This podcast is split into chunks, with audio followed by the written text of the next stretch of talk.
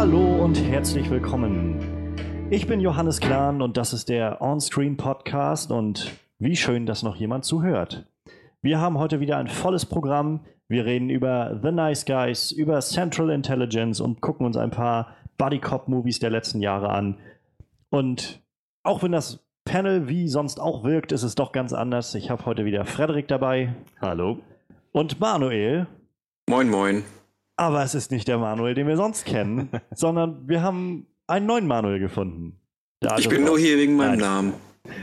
Genau. Der alte Manuel äh, ist leider verhindert heute und hat sich auch nicht die Zeit genommen, sich diese Filme anzugucken. und ich bin gespannt, ob er sich diesen Podcast anhört. und naja, da er keine Zeit hat, haben wir Ersatz besorgt und zufälligerweise einen anderen Manuel gefunden, der die Filme gesehen hat. Gut.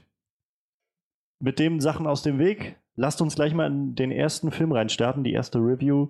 Wir waren vor knapp zwei Wochen in The Nice Guys. Der neue Film von Shane Black. Im letzten Podcast haben wir schon ein bisschen drüber geredet, aber wir nehmen uns jetzt mal die Zeit, noch mal ein bisschen näher abzutauchen in den Film. Ähm, ein Buddy-Cop-Movie in den 70er Jahren mit Russell Crowe und Ryan Gosling und herrlich überdreht, herrlich mh, hm, gewalttätig an manchen Stellen und gleichzeitig witzig. Die Dialoge sind ziemlich auf den Punkt gebracht. Ja, R-rated Film. Was, also fangen wir vielleicht einfach mal damit an. Hattet ihr irgendwelche Vorstellungen, die, als ihr in den Film reingegangen seid? So, du, Frederik, wie hast du von dem Film gehört oder ähm, was waren deine Erwartungen an den Film? Jetzt muss ich nochmal fragen, der war R-rated? Das war, glaube ich, ziemlich R-rated Comedy. So oft wie die äh, Ficken und Anal und sowas gesagt haben. Oh ja. Also vom Gewalt her Darstellung natürlich genau, wäre ja, das jetzt nicht nötig gewesen, glaube ich. Aber von, ich glaube, von dem vom Dialog dürfte das hingehauen haben. Stimmt. Das ist irgendwie ganz schön an mir vorbeigegangen. Also es, es wirkte total stimmig insgesamt komplett. Der ganze Dialog, alles, was so an Story, an Handlung passiert ist. Es wäre mir jetzt echt nicht aufgefallen, dass es R-rated gewesen wäre. Aber ja, ich hatte so von vornherein erwartet, jetzt eine, eine Komödie zu sehen, ein bisschen Bodycop, seichte Unterhaltung. Ich hatte keine großen Erwartungen an den Film. Ich habe mir auch keine Trailer angesehen. Das ist total an mir vorbeigegangen, dass dieser Film überhaupt in die Kinos kam, ähm, bis du mich dazu eingeladen hast. Und da war ich echt positiv überrascht. So, der hat mich echt von Anfang an super gut unterhalten. Und ja, einfach so viele Dinge an dem Film funktionieren super. Russell Crowe und ähm, Ryan Gosling zusammen, das, das harmoniert. Also. Die haben einfach eine super gute Chemie. Ja. Also ich finde, die hat vom ersten Moment, als die beiden zusammen aufgetaucht sind in der Szene, einfach, hat das funktioniert mit den beiden. Ja, hat man auch gemerkt. Und ja, auch die, auch die, äh, die Tochter ja. von, von Ryan Goslings Charakter hat sich von Anfang an so gut eingefügt. Der Film hat kaum Klischees bedient, fand ich persönlich. Also, naja. Er hat, glaube ich, viel mit denen gespielt. So, man, so diese Sachen, dass man gedacht hat, jetzt weiß man so ein bisschen, was kommt. Und so von der Inszenierung halt so ein bisschen, das so am Anfang etabliert, auch mit diesem, äh, fand ich so, so ganz klassisch, wo ich gedacht habe, ja, ich fühle mich gerade wie in so einem 70er Jahre Buddy Cop Movie, als das Ding losging. Und also man hat diese Eröffnungssequenz gesehen mit dieser Pornodarstellerin, die gestorben ist. ähm, und dann kam dieser erste Moment, wo Russell Crowe aufgetaucht ist und in seinem Auto saß und er so einen inneren Monolog geführt hat, wie er da gelandet ist, was er für einen Job macht und so. Da habe ich gedacht, das ist so typisch, ja, typisch Buddy Cop 70er Jahre irgendwie. Das gleiche hatte Ryan Gosling ja dann auch nochmal, als sein Charakter auftauchte. Da habe ich schon gedacht, das ist schon, ja, das ist genau das, was ich brauche, um mir zu zeigen, um diese Art von Film handelt es sich hier gerade. Aber davon ab hast du recht. Also er, er hat sehr viele eigene Wege genommen und gerade der Dialog und die, äh, die, die Gags waren einfach so einzigartig, fand ich, in dem ganzen Ding. Also, ich war wirklich umgehauen. Also, ich meine, ich habe von dem Film gehört gehabt über ähm, ein paar äh, Webseiten aus Amerika, ein paar Movie Talks, die halt Collider und, und Schmo Snow, die halt drüber geredet haben über den Film. Und viel darüber geredet haben, dass sie es so schade finden, dass wenig Leute da reingehen, weil der wirklich so, wirklich, wirklich gut sein soll. Ähm, Shane Black ist halt auch als Regisseur jemand, der ich habe leider noch nicht viel von ihm gesehen. Er hat noch vor ein paar Jahren ähm, Kiss Kiss Bang Bang heißt der Film gemacht. Mhm. Der soll auch so in diese, diese, Richtung gehen. Der ist mit äh, Val Kilmer, glaube ich, so ein älterer Val Kilmer ist er da jetzt auch schon. Und ähm, Robert Downey Jr. noch vor seiner Iron Man-Rolle. Und die beiden sollen auch so mega gut funktionieren als dieses Paar. Und der soll unglaublich witzig und brutal und so sein. Also den muss ich mir auch unbedingt nochmal anschauen. Aber ja, ich wusste, dass der Ding gemacht hat. Ich wusste, dass der viele von den Lethal Weapon Filmen damals geschrieben hat. Er hat äh, Predator geschrieben, den Film. Ah, okay. Und er arbeitet gerade an dem nächsten Predator-Film, der jetzt nächstes, übernächstes Jahr rauskommen soll. Ähm, er schreibt den und der soll auch, er wird auch Regie führen. Und er hat gesagt, er bringt ihm das Predator-Franchise wieder zurück zu den Wurzeln, so dieses Feeling, was der erste Predator-Film hatte. Ähm, aber davon ab, auf jeden Fall, äh, großer Film, den er gemacht hat, war natürlich Iron Man 3. Der ist auch von Shane Black gewesen. Hat er auch geschrieben, also natürlich unter Vorgabe mit von, von Marvel. Die wissen ja, was sie reinhaben wollen, aber im Großen und Ganzen. Und ich habe mir Iron Man 3 gestern oder vorgestern mal wieder angeguckt über Netflix und da fiel mir so auf, viele Sachen, die auch so Parallelen hatten wie bei Nice Guys. Der Film ging zum Beispiel auch los mit so einem inneren Monolog von Tony. Ich gedacht habe, das ist wie bei Nice Guys. So genau dieses, wie, wie bin ich eigentlich gelandet und so und irgendwie so ein Zitat noch rausgehauen und sowas und dieses Setting auch so, was er sich gewählt hat und ja, für den Nice Guys war das halt so, dass ich deshalb gedacht habe, nachdem ich das so als gehört habe von Shane Black und wo ich gedacht habe, naja, die Schauspieler sind gut, also Russell Crowe finde ich einer der besten Schauspieler, die wir momentan haben. Ähm, alles, was der macht, ist irgendwie, also da steckt er irgendwie 110 Prozent rein. Ähm, vielleicht ist nicht jeder Film Erfolg, aber ich meine, wir haben Gladiator gehabt von ihm, der war wirklich, wirklich gut. Ähm, ich glaube, in äh, Le Miserable war er auch ziemlich gut. Da hat er, soweit ich weiß, auch eine Menge Kritik für geerntet, aber ich konnte es nicht nachvollziehen. Dafür, dass er äh, gesungen hat. Ich glaube, da hieß es immer, dass er nicht so der beste Sänger ist irgendwie. Ähm, ich glaube, als Schauspieler ist er einfach gut. So. Das ist auf jeden Und Fall. Und Ryan Gosling räumt in den letzten Jahren halt auch mal so ziemlich alles ab. Also ich meine, der spielt viel, hat er halt zu Anfang auch dieses, diesen Schönling gespielt, also The Notebook und äh, ja. was da so alles war. Aber ich meine, The Notebook war auch ein guter Film. Also war natürlich ein bisschen sehr klischeehaft und dieses äh, Nicholas Sparks genau, Motiv ja. nutzt sich halt auch von Film zu Film immer weiter ab, finde ich. Aber bei The Notebook fand ich das noch okay. Ähm, naja, und dann hat er auch, hatte er Drive, glaube ich. Das war der erst, einer der ersten Filme, den Ryan Gosling hatte, der, wo er wirklich so einen brutalen Typen gespielt hat, der irgendwie raus, also der nicht dieses Klischee-Schönlingstyp äh, hatte. Ähm, naja, und jetzt The Nice Guys, wo ich gedacht habe, mal, sehen, wie er sich macht in so einer Rolle. Und ich war wie immer einfach umgehauen von allen Talent, der da so zusammenkam. Und ja, also ich habe deshalb schon gewisse Erwartungen an den Film gehabt, aber meine Güte, damit habe ich nicht gerechnet, dass der Film so gut wird. Also ich habe also ich habe mich wirklich von Anfang bis Ende durchweg unterhalten gefühlt mit dem ganzen Film. Ich habe rückblickend auch kaum was zu bemängeln an dem Film. Ja. Ähm, weil ich finde, es war alles so stimmig, so in sich. Also der, der Ton hatte so, also genau richtig getroffen, so zwischen lustig und brutal und ernst und alles ganz natürlich irgendwie. Die, die Storyline hat Sinn gemacht, fand ich. Sie war nicht zu sehr äh, gestreckt auf einigen äh, Stellen oder sowas oder auch nicht zu sehr ähm, überhetzt. So, man konnte irgendwie gut folgen dem Ganzen. Trotzdem hat es so, so ein paar Twists zum Schluss ähm, noch da gehabt, das bereitgehalten und sogar der Anfang, der mich, wo ich am Anfang gedacht habe, okay, was, was wird das jetzt? Und ich meine, ähm, als die Pornodarstellerin da äh, dann aus ihrem Auto da geflogen ist und der Junge dann rumkam, war das letzte, was sie ja, glaube ich, zu ihm gesagt hat, irgendwie, äh, schönes Auto, oder großer? Oder irgendwie sowas in die Richtung. Ja, ja. Wo ich gedacht habe, echt jetzt? Das sind die letzten Worte, die du irgendwie hast an Jungen, statt zu sagen, hilf mir oder sowas. Aber im Nachhinein hat sich das dann aufgeklärt und es hat Sinn gemacht, warum sie das gesagt hat, weil das halt dieser Film war, an dem sie gearbeitet hat. Und ähm, also es hat mich, hat mir, hat dann so Sachen, die mir im Film, die, oder Fragen, die sich mir im Film gestellt haben, hat er dann auch gleich wieder mit beantwortet, sodass ich gedacht habe, okay, ja, es macht Sinn, es ist sinnvoll, dass das so passiert ist. Naja, also das auf jeden Fall. Allerdings hatte ich auch beim, beim, beim Anfang, bei diesem, bei diesem Intro quasi, wo sie mit dem, mit dem mit diesem schicken 70er-Jahre-Wagen durch sein Haus fliegt, das war so der Moment, in dem mir zum ersten Mal klar wurde, was das für eine Art von Film ja. sein wird. Und ich dachte, wow, okay. Ein Junge steht nachts auf und 30 Sekunden später fliegt eine Prostituierte in einem heißen Schlitten durch seine... Pornodarstellerin, ja. Oh ja, gut. Aber ich habe das jetzt Misty nicht... Mountain. Misty, ja, ja, sie war eine Pornodarstellerin. ich ich habe das jetzt, äh, ich, ich setze sowas nicht gleich, nur mal so, um das kurz klarzustellen. Aber die ja. vielen, vielen Pornodarstellerinnen, die sich das anhören. Ihr seid keine Prostituierte. aber ja, also das, aber ich fand's, fand's auch schön. So der, der Film hat sich, hatte schon ernste Momente, ja. hat sich aber insgesamt auch nicht unbedingt so wirklich ernst genommen. Mit so viel Spaß gehabt, einfach ja, nicht so super. ernst zu sein an allen Stellen und ähm, gerade auch ähm, der Anfang, also die Anfangssequenz, wenn wir da kurz drüber schon reden, ähm, wie dieser Junge aufsteht und man denkt sich so, okay, wo, wo geht das jetzt hin? Und dann äh, klettert er da bei seinen Eltern, die schlafen unter das Bett und zieht da so eine Pornozeitschrift ja. raus. So. Und ich so, okay, irgendwie, ja, irgendwie hat das was von 70er. Man kann nicht einfach den, den Rechner anschmeißen und irgendwelche Seiten aufmachen. Nein, und dann fliegt auf einmal diese, eben diese Pornodarstellerin, die er da vorne drauf sieht auf dem Cover, fliegt dann auf einmal durch die Wand mit ihrem Auto. Und, naja. Ja, äh, Manuel, wie war das denn bei dir? Hattest du äh, große, große Erwartungen an den Film? Hast du im Vorfeld irgendwas groß mitbekommen? Also ich hatte mitgekriegt, dass es diesen Film gibt, das, äh, weil ich aus Langeweile mich durch YouTube, durch Trailern durchgeklickt habe. Ähm, aber so viel mehr jetzt eigentlich auch nicht. Ich hatte überlegt, so den vielleicht mir doch irgendwann früher später mal anzusehen, weil er sah ganz relativ witzig aus. Aber das war es dann auch schon.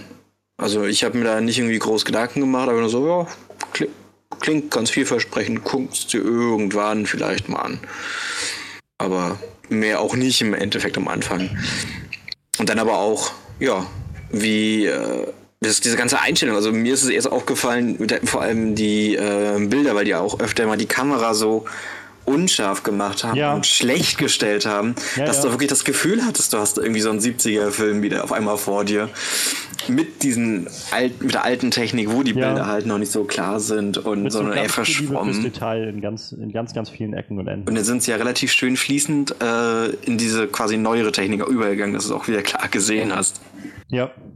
Also das hatten sie auch öfter mal gehabt an, den, an einigen Stellen. Ich glaube so drei, vier Mal, Pi mal Daumen wüsste ich jetzt so auf Anhieb. Zweitens, ähm, der richtige, äh, die richtige Menge an so, so neuer oder so die, genau das richtige Verhältnis irgendwie, das geschaffen wurde, um halt einem das Gefühl zu geben, das Ganze spielt halt in den 70ern. So man zusammen halt mit der Musik und dem, dem ganzen, der ganzen, äh, den ganzen Kostümen und den, äh, den Kulissen und so weiter. Und dann halt, wie du gerade schon gesagt hast, Manuel, so mit dieser ganzen Filmtechnik, die sie da reingesteckt haben.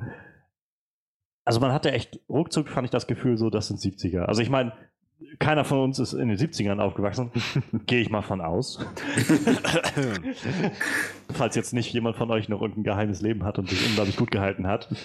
Ähm, Danke. Kann, keiner von uns wohl in den 70ern aufgewachsen.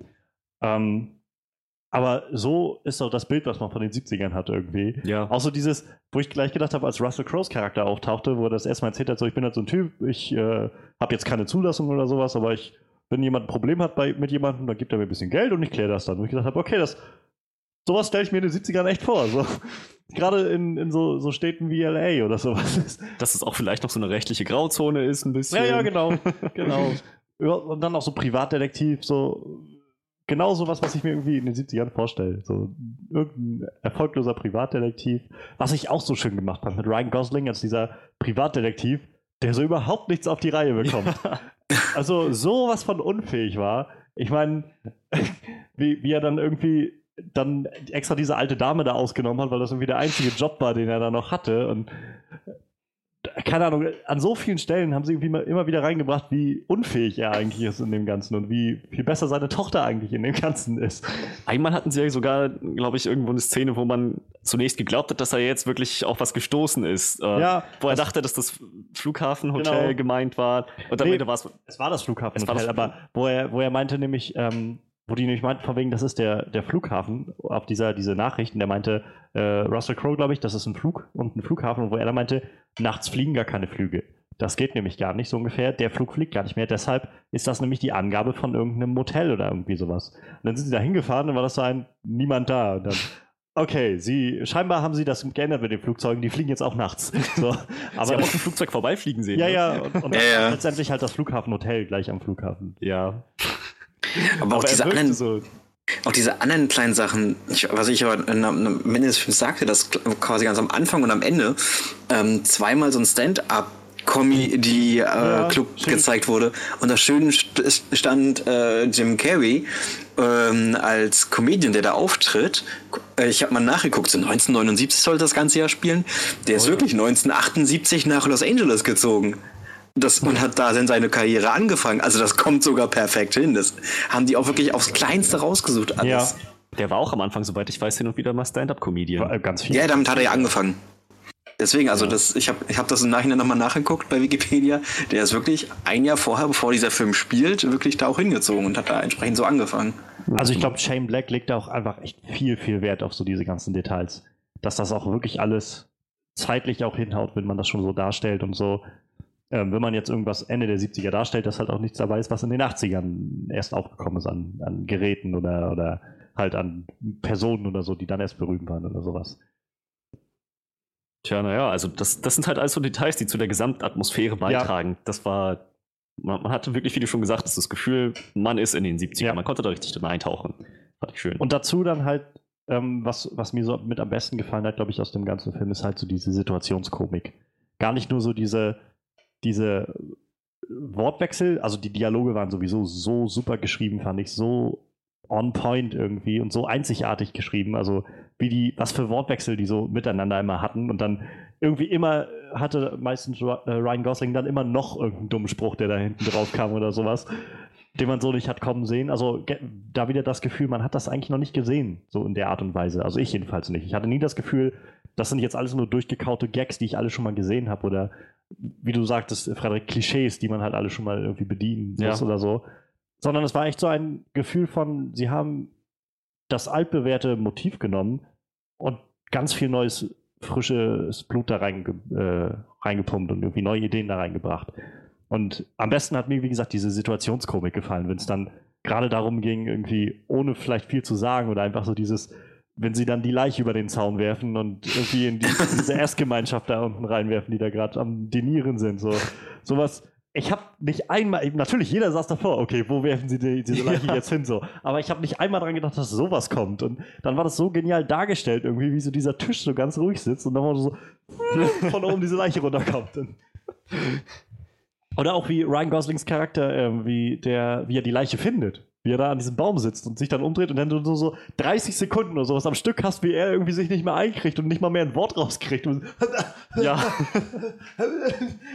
bis er dann irgendwann mal den Namen von äh, Russell Crowe rufen kann, komm jetzt hier runter. So. Das sind so, so diese Situationskomik, die mir echt super gut gefallen hat, muss ich sagen. Also habe ich so in der Art und Weise noch nicht gesehen. Der Film kann überraschen, so an solchen Stellen. Ja, auf jeden Fall. Ähm, oder auch die Szene mit dem, wo sie im Auto sitzen und äh, Ryan Gosling dann fährt und er dann auf einmal sagt von wegen, ja, äh, lehn dich doch einfach zurück. So und fährt, das Auto fährt doch von alleine. ja. ist, doch, ist, doch, ganz normal jetzt mit diesen, diesen neuen Autos ungefähr. Die Traumszene. Und dann auf einmal äh, hinter ihm diese Biene sitzt und die Biene dann anfängt mit ihm zu reden und sowas. Und, oder der, äh, der Richard Nixon-Moment oder sowas. der, wenn Richard Nixon im, im, Pool auftaucht neben ihm. Das ist so, so erfrischend anders irgendwie. So Humor, der auch so ganz auf ganz andere Art und Weise irgendwie funktioniert, als, als zum Beispiel die Sachen, die wir jetzt in Central Intelligence gesehen haben, wo wir dann später nochmal zu kommen. Mhm. Das war ja doch eine sehr, sehr andere Art von Humor. Ähm, natürlich hat der Film jetzt auch echt so einiges an derem Humor gehabt, so diese ganzen ähm, und dann kommen die hier und machen Anal und so einen Scheiß. Ja. Aber auch das, so ein Running Gag, der irgendwie ein, zwei Mal aufgegriffen wurde, auch sehr schön gewesen mit diesem Außerdem, und so einen Scheiß sagt man doch nicht. Ja, genau. Sag einfach, die machen Anal. So. was wurde auch immer so gut vorbereitet. Auch die Sache mit Nixon hat er ja, hat er ja, vorhin ja. eine Anekdote erzählt, die dann irgendwie dazu geführt hat, dass man Nixon mit Nahtoderfahrung assoziiert hat. Allein, allein dieser Austausch war es schon so schön. Wie er dann irgendwie meinte, ja, und dieser, dieser äh, Fahrer oder dieser Typ hat einen Autounfall Nixon äh, äh, fährt vor mit oder fährt mit, seinem, mit seiner Limousine vorbei, steigt aus und geht zu diesem Typen hin und sagt, mein Sohn, alles wird wieder gut. Und das ist das Letzte, was dieser Typ sieht, bevor er stirbt. So, das ist es also, ähm, das musst du dir mal vorstellen. Also du bist kurz vorm Sterben und denkst, jetzt kommt das Himmelreich und dann erscheint dir Richard Nixon und sagt, Junge, es wird wieder alles gut. ähm, und dann einfach dieser Dialog, der daraus entsteht, weil dann Ryan Gosling anfängt zu sagen, ähm, was wolltest du jetzt mir damit sagen? Alles hat zwei Seiten ja, das war die Botschaft der Geschichte. Hättest du das nicht einfach so sagen können? Hä, wäre das so schwer gewesen so? Hat dir die Geschichte nicht gefallen? Das habe ich nicht gesagt, aber du hättest es trotzdem einfach so sagen können. Also hat dir die Geschichte gefallen? Ja, war eine coole Geschichte, okay. Ja, so. Das meine ich so mit Situationskomik irgendwie. Ja. So viel einfach nur aus dieser Chemie halt der beiden so rauszuholen. So, so super. Und ich frage mich halt auch, wie viel die so improvisiert haben am Set ich kann mir vorstellen, dass diese beides, dass die beide zusammen einiges einfach so rausgezogen haben aus dem Hut. Oh ja. Gut möglich. Ja, und dann haben wir natürlich ähm, so, wenn man mal so von diesen ganzen inszenatorischen Sachen absieht, haben wir halt die Story, die eigentlich ziemlich interessant war, fand ich. Also gerade diese, diese Botschaft so ein bisschen dahinter mit dem, mit dem Auto, ähm, Automobilmarkt und so, gerade wenn man dann überlegt, das ist in den 70ern und mhm. Detroit wird niemals untergehen und so. Das war nochmal so, so ein Witz in sich schon, wenn man weiß, dass Detroit irgendwie völlig pleite gegangen ist und heute irgendwie eine der runtergekommensten Städte in Amerika ist. Yep. Wo sich irgendwie jeder drüber lustig macht, dass das früher mal die Hochburg für General Motors oder sowas war und heute da überhaupt nichts mehr geht. Ähm, ja, ich meine, gerade im letzten Drittel fand ich, hat der Film dann nochmal so ein bisschen ernsteren Ton angeschlagen, nachdem die, ähm, die eine Pornodarstellerin, die da abgehauen ist und die da diesen äh, ja, Kult Kulturfilm oder wie sie das genannt hat, da gemacht hat, also diesen Porno. Ja, sie war ja, wenn ich das richtig verstanden habe, die Tochter der Go ja, Senatorin, Senatorin, Senatorin, Gouverneurin, irgendwie sowas, ja. Und sie, also ihre eigene Mutter hat diesen, hat einen Auftragskiller auf sie angesetzt. Ja. Und wow. Also ich habe nicht damit gerechnet, dass sie. Ja, ich habe mich auch gefragt, tatsächlich stirbt. Ich, ich, war mir so sicher, dass jetzt halt die Charaktere mit Ryan Gosling und Russell Crowe sie beschützen werden. Da wird es noch ein paar lustige Momente geben. Und dann, naja, wurde diese Erwartung einfach zerstört. Das ging ratzfatz.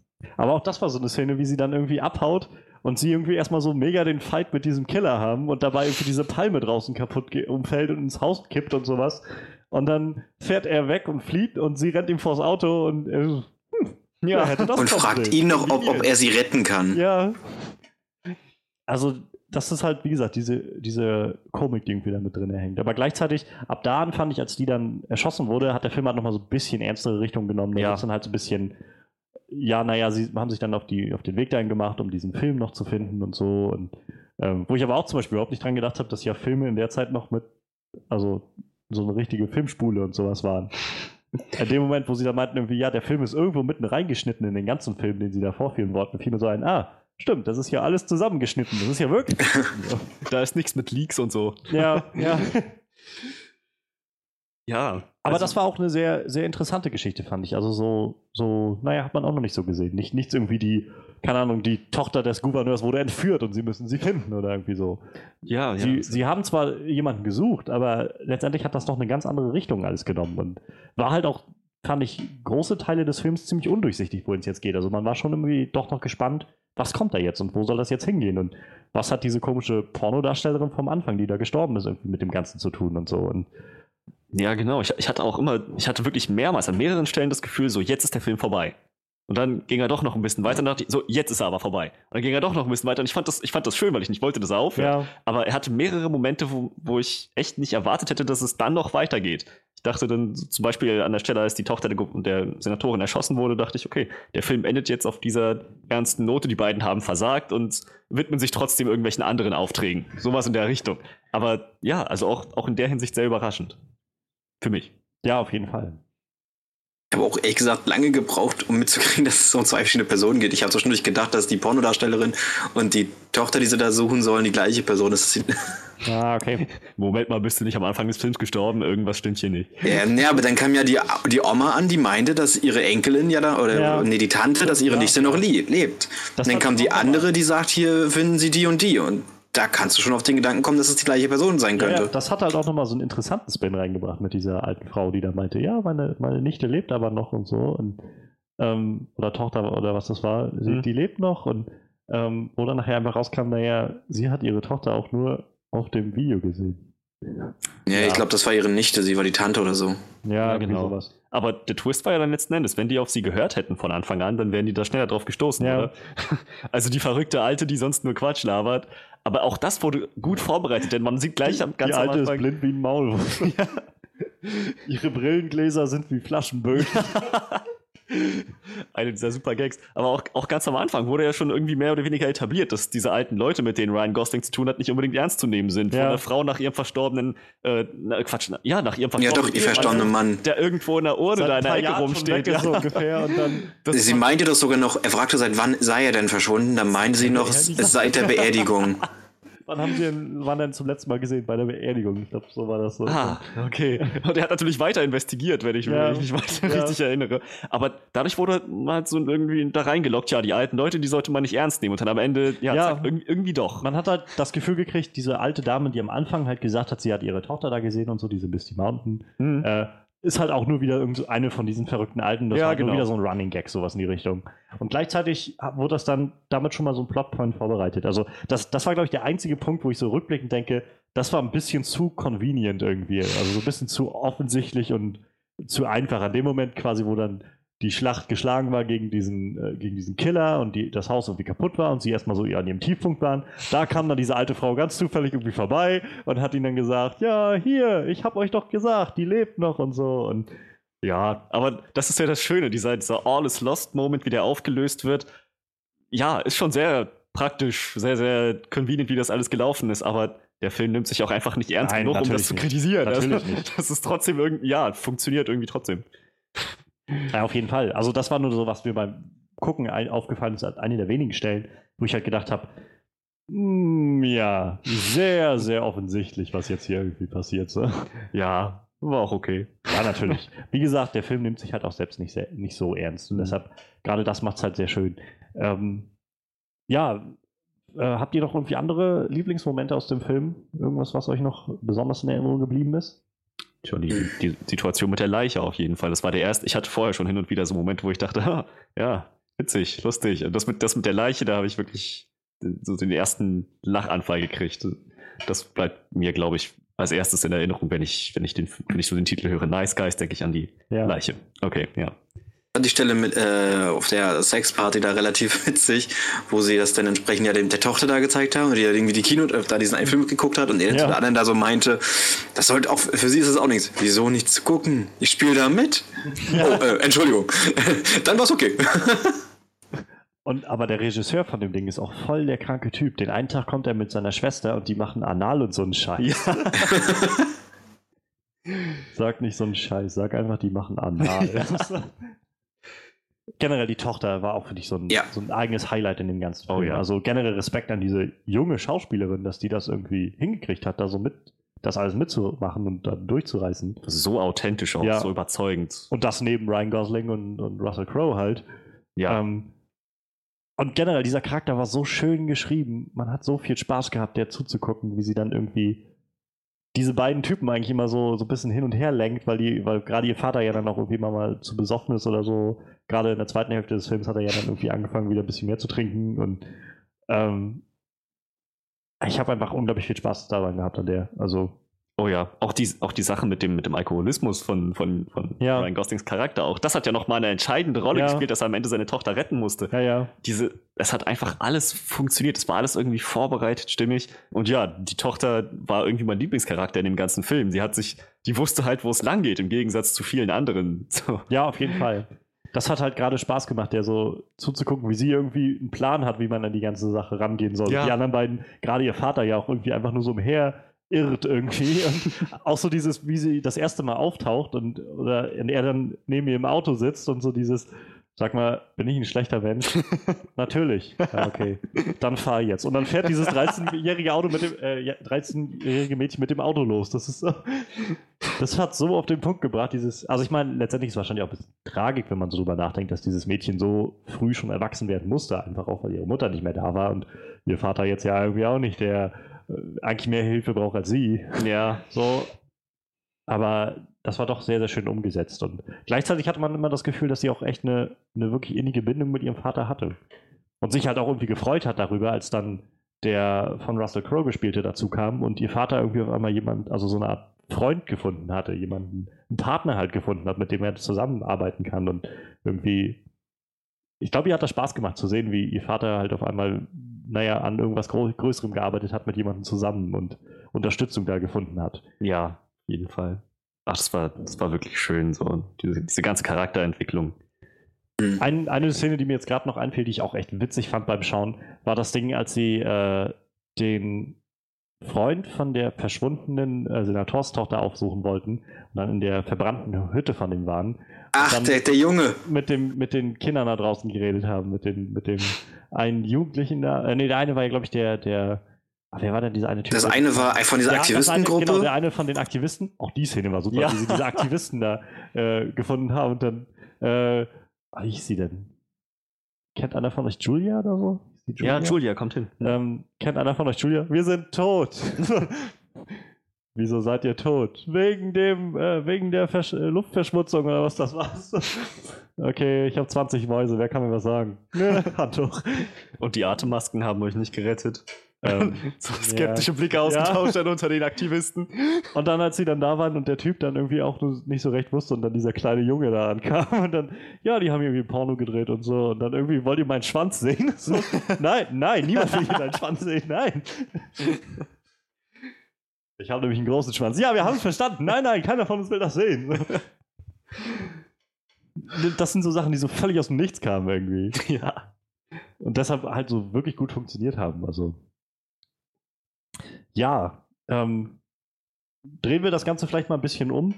Ähm, Gab es Sachen, die euch an dem Film nicht so gefallen haben oder wo ihr irgendwie ein paar Probleme mit hattet, so rückblickend? Also, wir werden noch vielleicht nur so ein Nitpicking oder sowas. Gerade. Beträchtliches Schweigen. sehr- sehr- Also wie gesagt, für mich ist es halt auch, wäre es jetzt auch echt schwer, dass mir da was einfallen würde. Ich, ähm, ich hatte halt die, wie gesagt, ich habe an dem Film eigentlich echt viel Spaß gehabt. Der hat mich so auch überrascht an vielen Stellen und trotzdem, trotz der vielen Komik und so, eine gewisse Tiefe mit sich gebracht. Man hat mit den Charakteren irgendwie mitgefühlt. Ähm, und halt, keine Ahnung, also die Geschichte war auch ziemlich spannend, die da erzählt wurde, fand ich Ja, auf jeden Fall. deshalb ich mir fällt, also mir fällt halt tatsächlich kaum was ein, was mir jetzt nicht wirklich gefallen hätte. Es gab eine Sache, die mir nicht so wirklich gefallen hat. Es waren viel zu wenig Zuschauer da. Ja, das stimmt. das wäre noch so ein Thema, auf das ich gerade noch äh, zu sprechen kommen wollte danach. Äh, wie wie sieht es bei dir aus, Manuel? Hast du irgendwie was, was dir beim Film nicht so zugesagt hätte oder so? Ja, das, was Freddy so toll fand, dass es immer wieder weiterging, dass immer noch was kam, das war manchmal schon so, okay, es kommt doch noch was, es kommt doch noch was, es kommt doch noch was. Und dann man möchte es aber auch so länger ziehen, obwohl man eigentlich schon an verschiedenen Stellen hätten vorher vernünftiges Ende finden können. Ja, es ging dann zwar gut weiter, aber es ist so, ja, okay. Lass mich raten, es geht noch weiter. Ja, es geht noch weiter. Man hätte vielleicht, ja, man hätte vielleicht dann gleich den Bogen ein bisschen anders spannen können, sodass man Ja, die mh, Geschichte ja, trotzdem weitererzählt, aber nicht immer das Gefühl hat von jetzt kommt ein Ende und dann geht's wieder los und noch ein Ende so, Ja. sondern dass man so einmal Mhm. durchgehend das hat und dann wirklich ein Ende und Schluss so.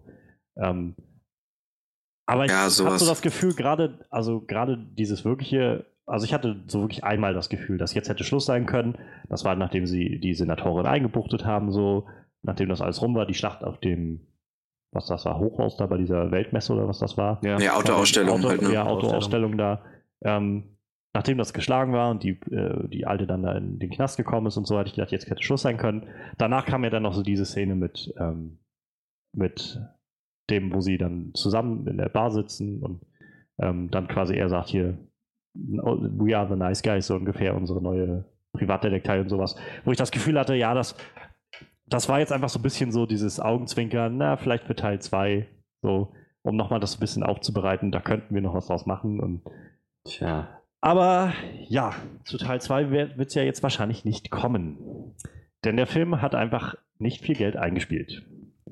Und ich meine, wir haben noch genug andere Themen, ich will das bloß mal kurz noch anreißen. Ja, also ich glaube immer noch, dass das sehr am Marketing gelegen hat. Also wie ihr selbst sagt, irgendwie habt kaum was gesehen von diesem Film, kaum was mitbekommen an Werbung, an Trailern oder sonst was. Ich hätte auch eigentlich kaum was davon mitbekommen, hätte ich halt nicht über Collider Movie Talk oder sowas so diese Anreize gekriegt, dass das echt ein guter Film sein soll und so weiter. Ansonsten wäre das wohl auch ziemlich an mir vorbeigegangen, dieser Film. Und ähm, wie du sagst, Frederik, das Kino war halt ziemlich leer, wo wir drin waren. Also Ja. Wir waren halt vielleicht zu zehnt oder so in dem ganzen Kino. Und wir waren schon drei davon. ja, genau. Das ist. Und es war das große Kino. Das fand ich halt auch echt, also der große Kinosaal in dem Kino, in dem wir waren. Das fand ich halt echt am traurigsten irgendwie, dass sie auch gleich den großen Kinosaal dafür bereitgestellt hatten und so. Und dann war halt kaum jemand da. Und ja, wie gesagt, der Film hat jetzt irgendwie, ich weiß nicht, ich glaube am ersten Wochenende irgendwas bei 20 Millionen oder sowas eingespielt, was jetzt nicht wirklich viel ist. Ähm, ich schaue noch mal kurz nach, wie viel der jetzt so insgesamt gerade hat. Aber bei den Zahlen werden die sich das wahrscheinlich sehr überlegen, ähm, naja, noch was Neues daraus zu machen. Also, Schade, wirklich schade. Was hat, er, was hat er denn gekostet? ähm, hier ist es gerade nicht angegeben. Normalerweise haben wir ja einen Statistiker für sowas, ne? Eigentlich macht Manuel ja so. Ich wusste, dass sowas kommen muss. Nein, äh, du hast äh, Welpenschutz, weil du ja hier der neue. Yay. Hättest du mir das gesagt, hätte ich auch nachgeguckt. Nein, nein, alles gut. Ähm, also auf jeden Fall, der Film hat bis, bisher in Amerika äh, 34 Millionen Dollar eingespielt. Was ja, wie gesagt, nicht wirklich viel ist. Dafür, wenn man jetzt, also ich meine, natürlich ist das irgendwie ein Film noch aus anderer Klasse, aber wenn man davon ausgeht, dass ähm, Findet Dory, der jetzt gerade angelaufen ist, letztes Wochenende in Amerika äh, ungefähr 100 Millionen Dollar mehr eingespielt hat. Mhm. Oder allein The Conjuring 2, der jetzt letztes, äh, vorletztes Wochenende rauskam, also ein Horrorfilm, ähm, 40 Millionen gut eingespielt hat. Dann ist 34 Millionen halt echt nicht viel für so einen Film. Ich meine, er ist auch R-rated, gut, das muss man ihm natürlich ähm, zu, zugute noch halten. Irgendwie, es können nicht alle Leute reingehen. Aber es zeigt halt auch irgendwie schon, naja, Budget ungefähr 50 Millionen Dollar. Geht man von aus. Tja, nicht mal Gewinn gemacht. Nicht in Amerika, nee. So weltweit wird er das wohl irgendwie wieder reingekriegt haben, aber so insgesamt, naja. Ja, wie gesagt, ich glaube, das Marketing war eine Sache, die da echt nicht so gut funktioniert hat. Ich habe halt kaum was davon mitbekommen, außer halt über die wirklichen äh, Movie-Seiten. Im, Im Kino, glaube ich, haben wir ein oder zweimal einen Trailer dafür gesehen. Ja. ähm, so im Vorfeld. Die waren aber auch okay, so. Die waren jetzt aber auch nichts, was mich so wirklich aus den Socken gehauen hat, irgendwie als Trailer, muss ich sagen. ja. Nichts, was sich einprägt. Ja. Hm. Und ansonsten, glaube ich, ist halt immer noch ein großes Problem, dass das halt ein völlig neuer, origineller Film war. Also, ähm, viele Leute regen sich ja mal darüber auf, dass Hollywood bloß noch Fortsetzungen und so weiter macht. Und wir haben das auch, glaube ich, schon ab und an mal angesprochen gehabt. Aber ich glaube, das ist halt genau so ein Fall, wo es halt, naja, Hollywood macht letztendlich die Sachen, die Geld einbringen. Und es gibt auch immer wieder neue und gute originelle Filme und Sachen, die es vorher noch nicht gegeben hat. Nur geht halt heutzutage kaum noch jemand in diese Filme rein. Die Leute gehen halt lieber in diese ganzen, äh, ja, diese ganzen Filme, die sie kennen und die ganzen Geschichten, von denen sie wissen, was das ist. Und wenn jetzt äh, nächstes Jahr äh, Transformers 5 kommt, dann werden da auch wieder Tausende und Tausende und Millionen Leute reingehen und das Ding wird wahrscheinlich wieder die Milliarde Dollar knacken. Einfach weil die Leute wissen, was Transformers ist und was sie davon erwarten können. Und ja, aber bei so, sowas wie The Nice Guys, wo man einfach, naja, man weiß nicht, was das genau ist. Die Schauspieler hat man schon gesehen, aber die Zeit, wo man irgendwie Filme nur mit den Schauspielern verkauft hat, ist, glaube ich, vorbei. Also ich meine, in den 90ern konntest du das machen.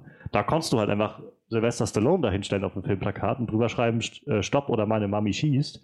und die Leute sind da reingegangen, weil Sylvester Stallone auf dem Bild war. Aber ich glaube, die Zeiten sind halt vorbei. Ich glaube, wir leben in einer Zeit, in der das äh, nur noch bei ganz wenigen Schauspielern funktioniert. Also ich glaube, The Rock ist noch einer von diesen Schauspielern, Mhm. wo Leute sagen, okay, The Rock ist dabei, ich gehe in den Film und gucke mir den an.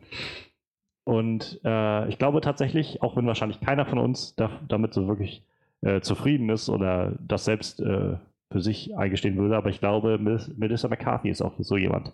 Vor allem in Amerika, wo die Leute sehen, die ist da drin, okay, da gehe ich da rein, ist ein witziger Film, so ungefähr. Äh, Okay, also also für sie auf jeden Fall nicht. ich kann mich nicht erinnern, wann ich zuletzt einen Film gesehen habe, wo sie mitgespielt hat. Ich, ich jetzt äh, habe auch Äh, doch. Mit ihr gesehen. Aber, naja, also du hast einen Film gesehen, wo sie mitgespielt hat. Echt? Gerade vor kurzem. Central Intelligence. Oh, ja, ja. Das, das war ja so ein überraschender In Auftritt. einer Hauptrolle hat sie halt echt viele Filme in letzter Zeit gehabt. Also dieses Jahr war jetzt schon äh, The Boss, glaube ich, hieß der Film. Ja, ja. Ähm, der war in Amerika, kam der echt gut an. Also ich meine, ich, er war, glaube ich, an sich jetzt nicht, nicht wirklich gut. War wieder so ein Film, wo äh, McCarthy mit ähm, ihrem Ehemann zusammengearbeitet hat, der Regie geführt hat. Und der ist halt immer so ein bisschen, also der macht halt immer, der macht nämlich immer genau diese, diese Gags, die ich halt auch nicht so abkann. Und ich glaube, von denen wir alle so die Schnauze voll haben, von diesem, oh, ich bin so dick, ich fall mal hin und das ist witzig. Ihr Ehemann macht das? Der ist äh, Regisseur, der macht, äh, der produziert einige von den Sachen, ja. Nett. Ähm, dann hatte sie Spy letztes Jahr. Der soll wirklich gut gewesen sein, Spy. Ähm, den habe ich leider nicht gesehen. Aber den, wie gesagt, der soll wirklich witzig gewesen sein. Der Trailer sah auch gar nicht schlecht aus, wenn ich ehrlich bin. Da war Jude Law war noch dabei. Und ähm, der war jetzt auch der Regisseur von dem, der Paul Feig, macht jetzt auch den neuen Ghostbusters-Film. Ähm, was hatten wir noch? Tammy kam letztes Jahr. Ähm, St. Vincent sehe ich hier gerade, weiß ich gerade nicht. Taffe Mädels, der kam auch das Jahr davor. Ähm, oh, sie war bei Hangover 3 dabei, den habe ich gar nicht mehr gesehen. Ich kann mich nicht erinnern, Ähm, dass sie dabei war. Ich habe ihn gesehen, aber Ich habe Hangover 3 nicht gesehen. irgendwie bleibt es mir nicht in Erinnerung, wenn Als ich ihn sehe. Voll abgezockt. Ich erinnere mich an den Trailer, dass ich den gesehen habe. Ähm, Brautalarm, der war, glaube ich, auch sehr, sehr witzig. Hab ich leider nicht gesehen. Also sie hat so einiges in den letzten Jahren gemacht und halt immer noch ihre Rolle in Mike und Molly. Und in dem neuen Gilmore Girls Fortsetzungsfilm ist sie auch wieder mit dabei. Gilmore Girls nie gesehen, aber da war sie wohl auch. Naja, auf jeden Fall, Melissa McCarthy ist, glaube ich, auch jemand, die sehr, sehr omnipräsent ist in Amerika und von vielen Leuten jedenfalls als, immer als so ein Zeichen für, dass es witzig angesehen wird. Deshalb, wie gesagt, ich glaube im Großen und Ganzen, um das vielleicht da nochmal so, drauf zurückzukommen, ich glaube, diese Zeit, wo wir einfach nur hätten sagen können, Russell Crowe und Ryan Gosling sind gute Schauspieler, da gehe ich rein, das sind gute Schauspieler, die ist, glaube ich, vorbei. Gerade in der Zeit, wo wir wissen, äh, wo wir irgendwie gute Filme immer verbinden mit dem großen Logo Marvel oder Disney Ja, oder DC.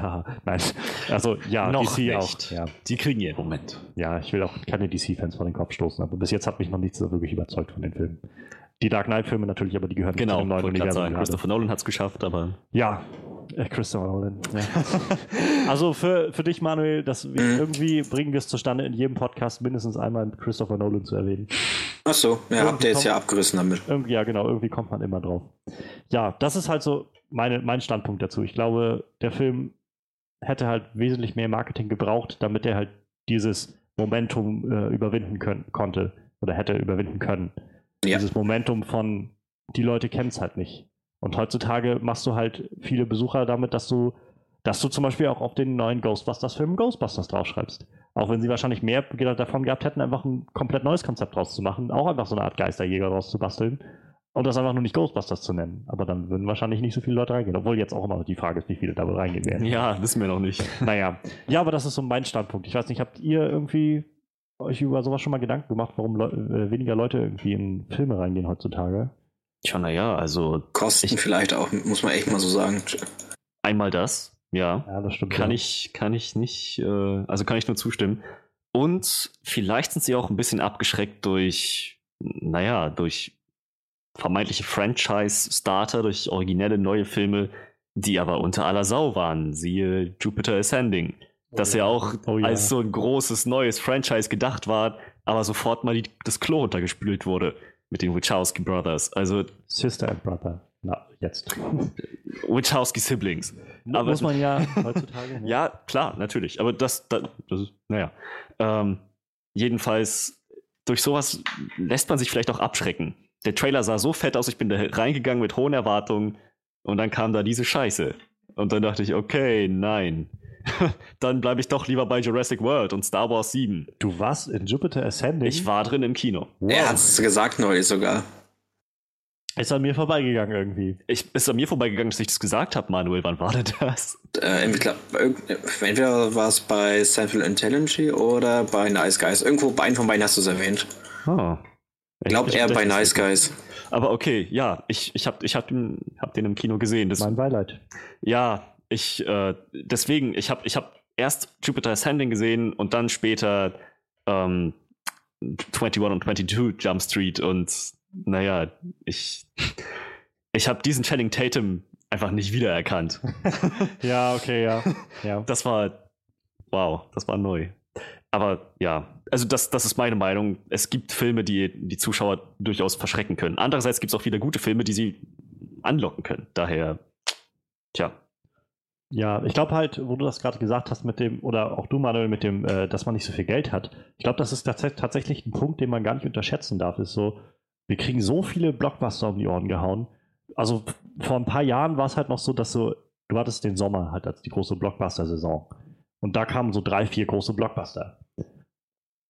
Und wir sind heute in einer Zeit, wo wir, wo wir kaum noch Pause haben. So, ich meine, Winter, also so Dezember, Januar ist jetzt Februar sogar mit Deadpool dieses Jahr. Das ist jetzt eine Zeit geworden, wo immer neue große Filme reingeschmissen werden. Also ich meine, wir haben jetzt jedes Jahr zu Weihnachten einen neuen Star Wars Film. Marvel macht auch nicht locker. Die lassen jetzt auch einen Film nach dem anderen immer weiter los. Wir haben nächstes Jahr allein drei neue Disney-Marvel-Filme. Dann kommt, äh, kam dieses Jahr jetzt, bisher hatten wir halt Civil War. Dann hatten wir den neuen Batman wie Superman von DC, auch so ein Mega-Blockbuster. Wie gesagt, Deadpool, dann hatten wir X-Men Apocalypse, auch noch so ein riesigen. Das sind alles nur Comicbuchverfilmungen. Ja. Daneben noch die ganzen anderen riesen Blockbuster, die jetzt so kommen und jetzt noch kommen alle in den nächsten Monaten. Man kann ja nicht irgendwie, wie wir, ständig ins Kino gehen. Nur zweimal im Monat. ähm, aber ja, ich meine, das ist ja tatsächlich ein Punkt. Also ich meine, wenn man halt nicht so oft ins Kino geht und wenn ich so überlege, wie zum Beispiel meine Schwester, die, die haben jetzt auch kein Kino bei sich in der Heimatstadt. Das heißt, man, man überlegt sich halt schon, wenn man ins Kino will, wo fährt man dann hin? Also fährt man dann wirklich noch die 20, 30 Kilometer wieder, wieder raus, irgendwie abends nach der Arbeit noch oder so. Ähm, ist das wirklich ein Film, der mich jetzt interessiert oder sage ich dann, okay, ich fahre halt irgendwie bloß alle zwei Monate mal ins Kino und dann halt für einen Film, der mich interessiert? Ja, ist garantiert auch ein Faktor.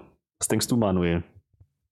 Ja, also ich habe es auf jeden Fall vorgeschlagen als Grund. Also dem schließe ich mich dann natürlich an.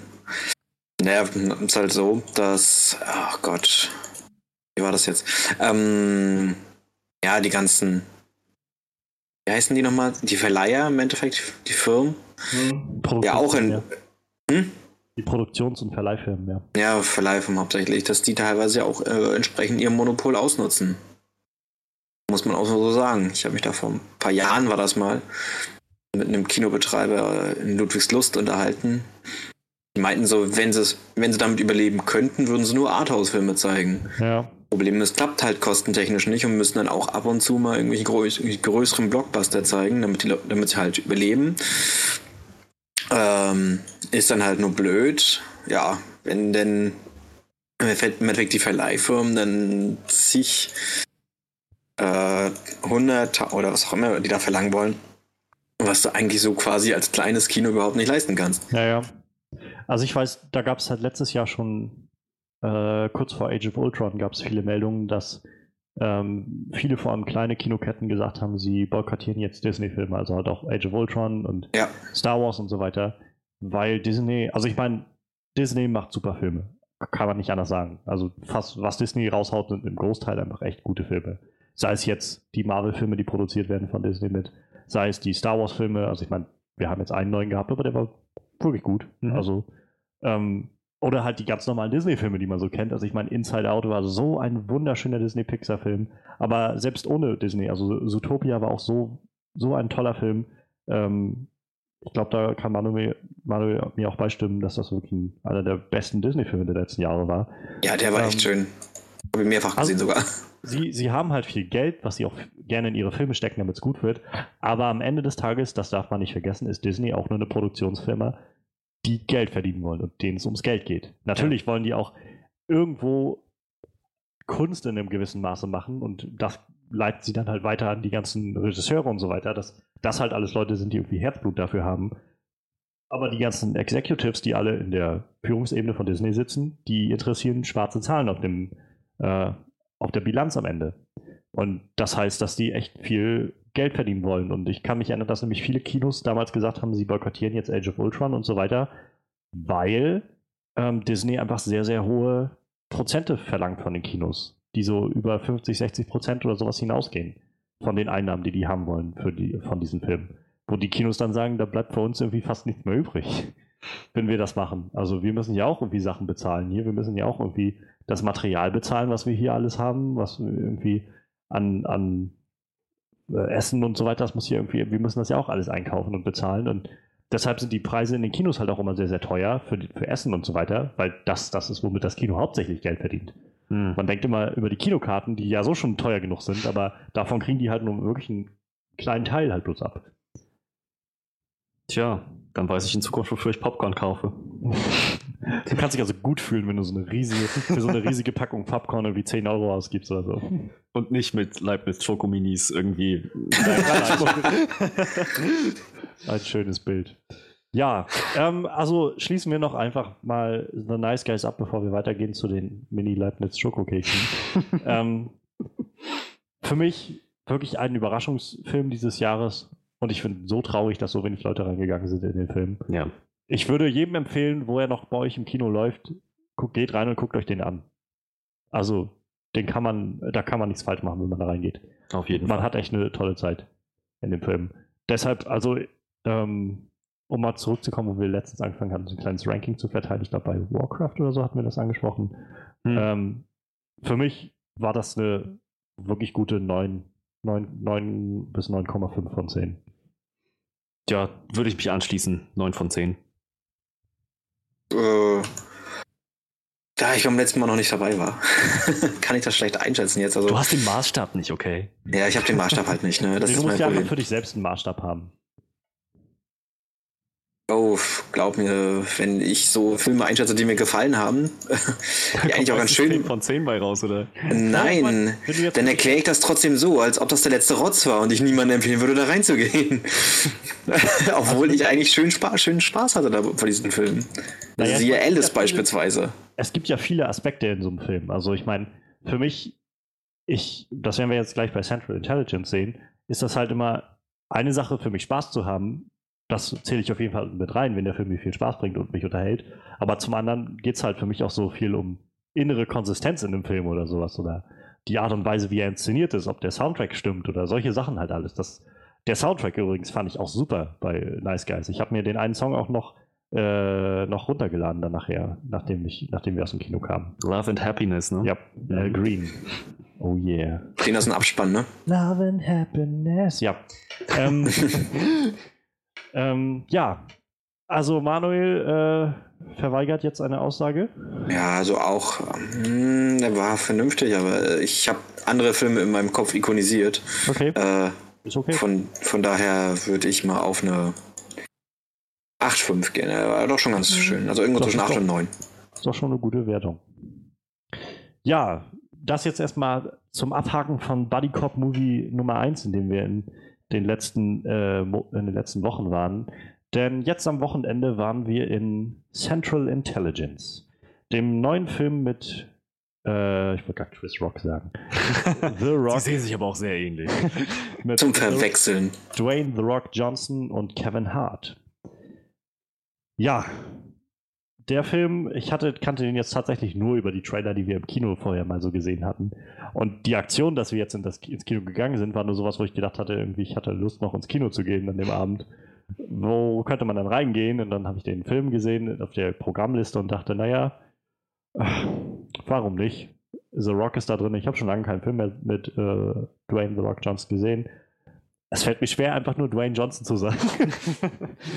und ähm, ja, warum nicht dem Ganzen eine Chance geben? Außerdem wollten wir sowieso über Buddy Cop Movies reden, da hatte das auch irgendwie gut gepasst. ja, auf jeden Fall. Naja, und der Film hat irgendwie, also er war unterhaltsam auf jeden Fall. Ich habe Spaß gehabt im Kino. Aber er hat ziemlich, also er hat so ein paar Stärken und er hat aber auch ziemliche Schwächen, fand ich. Also, ähm, um vielleicht einmal erstmal anzufangen, was mir gut gefallen hat an dem Film, waren halt tatsächlich die beiden Hauptcharaktere.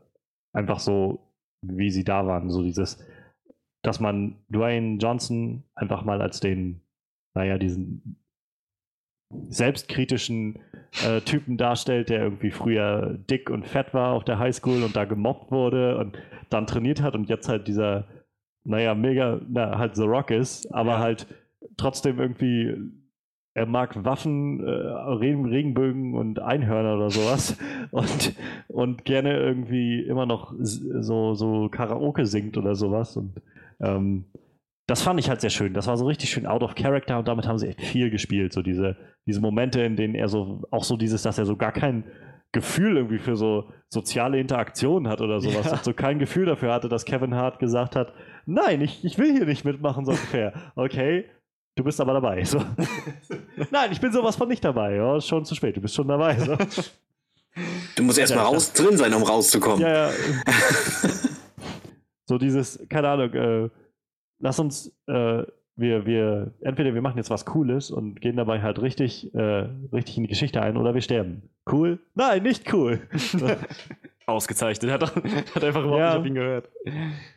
Oder wo, wo das, wo er ihn irgendwas gefragt hat und er meinte nein und er meinte dann irgendwie, oh, oh, ich dachte, du sagst ja. Das hat jetzt irgendwie den Moment versaut oder so. Ich dachte, ich mache uns einen schönen Moment. An irgendeiner Stelle hat er das auch noch gesagt gehabt. Also, Hm. Und halt Kevin Hart auch als diesen Typen zu sehen, der, der so ein bisschen, naja, der war so ein bisschen klischeehafter Typ irgendwie, also so dieser klischeehafte Charakter, dieses, äh, naja, dieser, dieser Bürohengst irgendwie. Der in der Highschool der Renner gewesen ist früher. Ja, und jetzt halt mit seinem Leben so ein bisschen. Zweifelt und nicht weiß, wo das alles hingeht und ob er zufrieden ist mit dem, was er hat. Und auch diese Geschichte mit seiner Frau, die dann reingezogen wurde, fand ich so ein bisschen sehr klischeehaft. So dieses, ja, irgendwie, du bist also nicht zufrieden mit unserem Leben. Nein, das habe ich doch nicht gemeint. Und naja. Aber wie gesagt, gerade von diesem Miteinander von Kevin Hart und äh, Dwayne Johnson lebt dieser Film von, also für mich. Das hat mir am meisten Spaß gemacht daran. Und das war auch das, was mich durch den Film durchgezogen hat. Also ich, ich persönlich fand auch diese, ja, diese neue Darstellung von, von einem Charakter, der von Dwayne Johnson gespielt wird, noch echt erfrischend. Ja, ja. Was man im Trailer gesehen hat, hatte ich das Gefühl, dass er wieder dieser, der typische Hardcore-Macho-Typ ist, der wild um sich schießt und immer einen coolen Spruch auf den Lippen hat. So, So ein typischer Arnold Schwarzenegger. Badass, genau, ja. Äh, Was anderes habe ich durch den Trailer nicht erwartet. Und dann kam halt das, so dieser. Es war irgendwie schön, Dwayne Johnson in dieser Rolle als, als, als sanfter Riese zu sehen. So der, der Typ harte Schale, weicher Ja. Kern. Es war echt schön und er hat das gut ausgefüllt, muss ich sagen. Der Hat er ja Anfang schon Erfahrung. wo, er- wo er ihn am Anfang äh, angeschrieben hat über Facebook. Wo er dann irgendwie auch so von wegen, ja, Ruffle und so und lololololol. Und ich gedacht habe, okay, irgendwie wa- wahrscheinlich wird er sich doch jetzt verstellen oder so. Und Ja, dann aber, dachte ich auch. Genau so ein Typ war er dann aber auch, der genau sowas schreibt und irgendwie, er, er liebt den Film 16 Candles und sowas. Das ist so. Und auch seine, auch, auch wenn er mal so eine so richtig actiongeladene Momente hatte, war er trotzdem noch in seiner, in seinem, in seinem Charakter Ja. als der, der freundliche Gutmensch irgendwie. Okay, wir spielen jetzt ein kleines Rollenspiel, das nennt sich Geiselnahme. Alles klar? Was? Alles klar. Und dann ging's los. Das war, ah, wow. Also er hat, er hat nie diesen Charakter verlassen und es war wirklich schön. Ja. Das hat mich durch den Film so gezogen. Manuel, das ist dein Moment. Achso, um was zu ja. sagen. ähm, er hatte früher Filme gehabt, also äh, The Rock, wo er halt äh, etwas sei seichter gespielt hat, sagen wir mal. Wenn ich nur an die Zahnfee denke, der jetzt nicht gut war, Ja, aber da war er jetzt auch nicht so der große Schlägertyp Nee, von vom Charakter her. vom Charakter war er doch noch sehr, sehr anders als das, was er jetzt. äh, Also Ja, aber es war jetzt auch schon mal was anderes. Es ist nur so ein Beispiel, wo er halt Ja, ja. auch schon. Ich weiß gar nicht, was er noch so gespielt hatte. Scorpion King war, glaube ich, sein erster großer Film. Also der erste war natürlich dann die Mumie 2, wo er halt den Scorpion King gespielt hat. Ähm, da war er noch, glaube ich, richtig Vollzeit-Wrestler.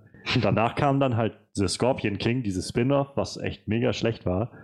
Ähm, Ja. Und ich habe gerade gerade letztens ge äh, ge- gelesen gehabt, ähm, wo es um quasi CGI-Effekte ging, wie viel Wert die dann so haben und ob man nicht vielleicht mit äh, Practical Effects besser dran ist, weil man halt, naja, bei CGI-Effekten in zehn Jahren wahrscheinlich wieder sagen will, das ist total, Ja. total dated sozusagen, total äh, nicht mehr den heutigen Standards gemäß, wo du halt bei Practical Effects immer sagen kannst, das kann ich halt anfassen. Das war halt damals so und das kann ich auch heute noch anfassen. So. Und da ging es halt auch um den Scorpion King, weil die wohl ähm, irgendwie mega wenig Budget nachher noch hatten oder irgendwas war da auf jeden Fall diese CGI-Effekte von dem diesem Scorpion, den er dann da gespielt hatte, dieser Scorpion King halt, Mhm. schon damals, als der Film rauskam, schon quasi zehn Schlecht Jahre alt waren. waren, so in die Richtung.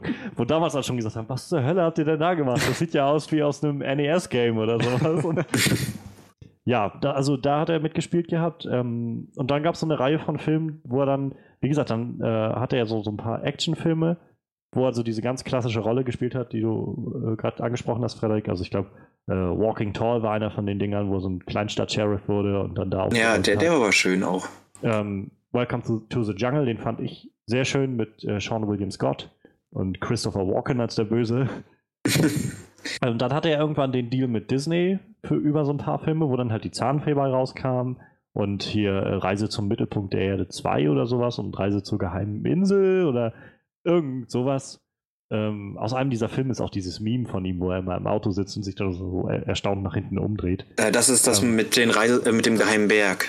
Geheime, genau, Reise zum Geheimen Berg, so war das ja. Das Und das war andere war, glaube ich, Reise zur geheimen Insel oder irgendwie so. Ja, ja, das war, glaube ich, irgendwie kam später. Der geheime Berg kam, kam zuerst. Das waren mit diesen beiden Außer Kindern, die eigentlich Außerirdische waren oder so. Das, ja, genau. Das waren also seine, seine Disney-Filme. Ich glaube, da gab es auch noch ein paar mehr wahrscheinlich. Aber ja, und dann, dann wurde er nachher irgendwann zum großen Franchise-Retter, als er dann bei Fast and Furious 5, glaube ich, mit dazu kam. Und von da an die, den Hobbs da, glaube ich, gespielt hat und, oder immer noch spielt.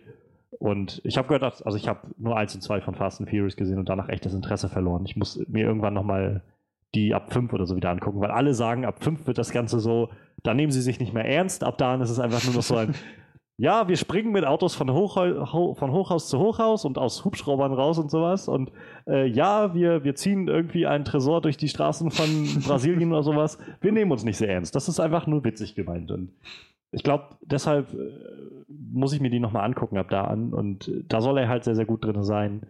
Und ähm, ja, ansonsten hat er jetzt ja schon irgendwie wieder tausend Projekte auch am Stehen, die er irgendwie in den nächsten Jahren machen will. Also ähm, wir haben jetzt Baywatch kommt nächstes Jahr raus, die Neuauflage, die er in, in den Händen trägt.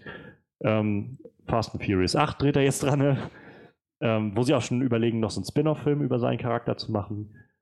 Ähm, dann hat er gesagt, möchte er ein Remake von Big Trouble in Little China machen, von Kurt Russell, das Original, oder mit Kurt Russell. Ähm, dann hat er jetzt noch gesagt, er möchte einen äh, Film auf Grundlage des Videospiels Rampage machen. Mhm. Kennt ihr das? Vom Namen her. Das ja, ist vom so, Namen her. Ich glaube, glaub für N64 noch gewesen. Du konntest dich am Anfang entscheiden, also du konntest dich für so ein Spiel entscheiden, was du spielen möchtest. Möchtest du ein äh, Godzilla-Viech spielen, einen Riesenaffen spielen oder irgendwas Drittes war es noch? Ach, irgendein, irgendein anderes Riesenmonster. Dafür bist du dann mit diesem Riesenviech quasi auf eine Stadt losgegangen und hast dann diese Stadt zerstört. Ähm, und irgendwie will er da einen Film draus machen. Irgendwie wird er das machen. Das traue ich ihm zu. Stadt zerstören, ja. San Andreas hat da mitgespielt. Oh, ja, ja stimmt, stimmt, stimmt. Da war er wirklich gut. Also auch der, der ganze Film war echt gut, fand ich. Ich habe ihn nicht gesehen, weiß ich nicht. Hat mich damals nicht so interessiert irgendwie. Aber ja, ich habe gehört, dass der an sich sehr dumm sein soll, aber halt so, so ein, naja, so ein, so ein Sommerblockbuster ist, wo man einfach Spaß haben kann, wenn man sich darauf einlässt. Ja, ich muss, ich muss gestehen, ich habe ihn auf einem Langstreckenflug gesehen. Es war einer der Filme, der zur Auswahl stand. Aber ich habe ihn gesehen und ich fand ihn gut. Na, das ist doch schon mal was. Du wurdest gezwungen, aber freiwillig. Äh, quasi. Ich hatte eine Auswahl, die aber von anderen getroffen wurde. es, sollte er nicht auch noch Shazam spielen? Ja. Im DC-Universum? Ja, ja. Und, äh, also, ja, das steht noch aus, aber ich bezweifle ehrlich gesagt immer noch, dass dieser Film wirklich nochmal zustande kommt. aber er wurde schon für Doc Savage bestätigt. Auch Shane Black um vielleicht zum ersten Film. Shane ah. Black hat gesagt, er macht Doc Savage den Film und äh, The Rock als Hauptfigur. Das ist wohl auch schon ziemlich in Sack und Tüten, soweit ich weiß. Schön. Ähm, mal gucken, was haben wir denn noch so auf seiner Liste stehen? WWE natürlich, da hat er. Gehst du gerade äh, IMDB durch oder was? Ja. Okay. ähm, Zahnfee auf Bewährung, ja, das hatten wir auch schon. Dann hatten wir G.I. Joe. Ach ja, die habe ich stimmt. nicht gesehen, aber ja, G.I. Joe, die Abrechnung, da war er wohl dabei. Ähm, Herkules, er hatte diesen Herkules-Film vor ein paar Jahren. Den habe ich komplett verdrängt. Hm. Da gab es in diesem Jahr zwei Herkules-Filme und ich glaube, beide waren jetzt nicht so der Hammer, aber der eine war richtig, richtig schlecht und der zweite war mit The Rock, der war halt so, naja, so ein The Rock-Film irgendwie, nach allem, was ich gehört habe. Ähm, Pain und Gain hat er mitgespielt gehabt von Michael Bay, zusammen mit Mark Wahlberg auch wo sie, glaube ich, zwei, zwei Bodybuilder oder sowas gespielt hatten. Ähm, Fast and Furious, Fast and Furious, Fast and Furious, Fast and Furious und noch ein Fast and Furious äh, Shortfilm, Shortmovie. Ja, die das Kurzfilme, ist so, oh das. Ähm, ja, und für die nächsten Filme steht jetzt noch an, zum Beispiel, äh, für die nächsten Jahre steht noch an San Andreas 2 zum Beispiel. Wo ich mich auch noch frage, also ich meine, ich habe San Andreas nicht gesehen, aber bietet sich da so ein zweiter Teil an? Nicht Geht die Stadt nicht im ersten unter? Ich meine, naja, naja, quasi unter. Also das wäre nicht das Problem, aber ich glaube, ich weiß nicht. Ich habe ich hab keinen erwartet, muss ich ehrlich sagen. Dass er hat, der hat alleinstehend für sich gut funktioniert. Und naja, ich kann mir jetzt nur vorstellen, dass der halt guten finanziellen Erfolg gemacht hat und dann ist die Leute sagen, mhm. okay, dann muss jetzt noch einer kommen. Aber du hast schon recht, Manuel. Ich kann mir nicht ganz vorstellen, wie das funktionieren Die soll, wenn es nochmal in San Andreas so. spielen soll. Da, ja, keine Ahnung. Der San Andreas-Graben ist ja ein bisschen länger. Ist ja ein bisschen länger, ja. Äh, aber es wird nicht nochmal San Francisco sein, meine ich. Vielleicht schlägt dieses Mal einfach ein Komet ein oder sowas. Oh, mal was Neues. Wir lange nicht mehr. Aber halt auch am San Andreas-Graben, meine ich so. Ja, okay, dann muss Dwayne Johnson den Kometen aufhalten. Oder sie, oder sie drängen das Ganze einfach so völlig in eine andere Richtung, dass irgendwie am San Andreas Graben dann irgendwelche anderen Sachen passieren und er ist auf einmal nicht einfach nur so ein Rettungsflieger, er ist auf einmal dann irgendwie CIA-Agent oder irgend sowas. Eine Liebesgeschichte. Am San Andreas Graben. Ja. Ja. ähm, ja, Vielleicht da, kriegen sie es ja hin. dann haben wir noch ähm, Jumanji, das Remake. Da spielt er auch mit, zusammen mit auch äh, Kevin Hart, wie in Central Intelligence. Werden die da wohl beide irgendwie mit die Hauptrollen be bekleiden. Ja, das ist so The Rock für die nächsten Jahre. Der ist schon ziemlich äh, ausgebucht. Wieder. Echt? Ja, ähm, wie sieht das bei dir aus, Manuel? Was, was äh, hat dich denn noch so begeistert an dem Film? Oder hat dich irgendwas begeistert an dem Film? Hattest du Äh, Spaß ja, also war, war ganz schöner Film, muss ich sagen. Äh, Ich bin kein Freund von Kevin Hart. Sag ich so, wie es ist. Also Also, der, hat, der hat mich am. Film sogar genervt, ehrlich gesagt. Ich, ich kenne Kevin Hart leider nicht, kann also nicht sagen, ob er mein Freund wäre, aber Ja, ich meine jetzt so, was er so da darbietet, Ja, ja. nennen wir es mal. Da, also die, diese Szenen mit The Rock fand ich halt doch mit am schönsten. Äh, Kevin Hart war da jetzt nicht mehr so der Grund, weswegen ich mir diesen Film angegucken würde. ja, kann ich verstehen. Irgendwie. Mhm.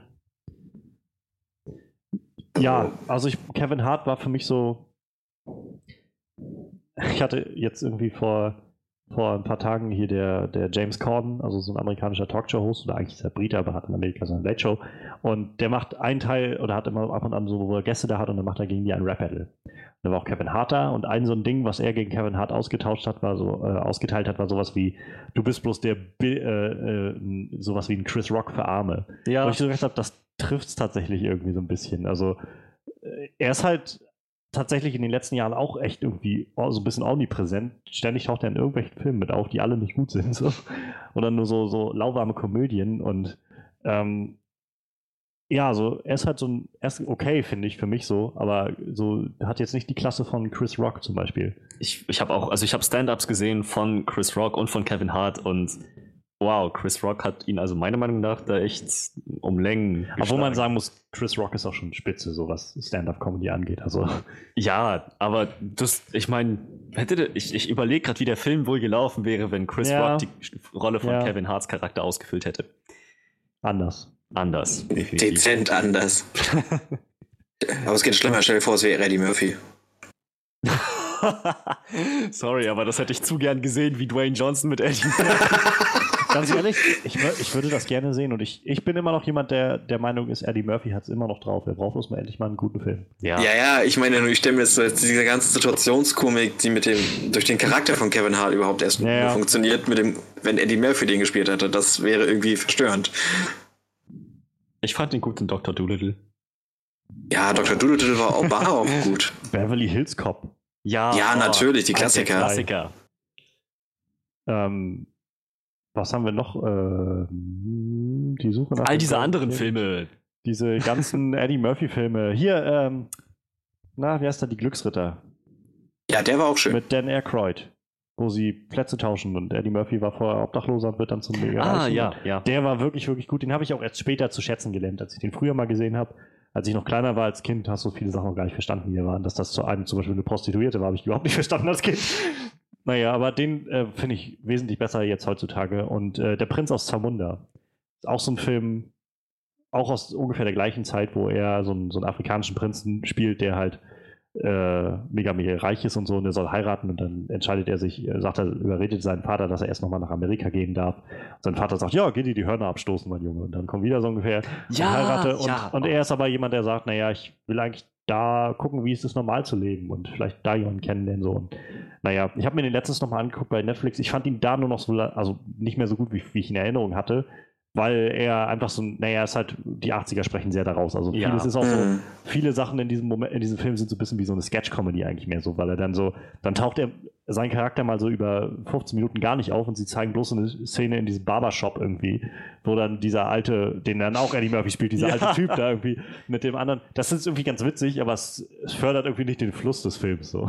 Nee, aber ich muss, ich hab, muss ehrlich sagen, ich fand den Film auch ziemlich gut. Ich habe ihn Er nur einmal auch witzig, gesehen, so aber es nicht. wirklich, wirklich witziger Film. Und vor allem hat er auch eine schöne, ja, so eine schöne herzliche Note Ja, ja. drin, eine schöne Coming to America heißt er im Englischen.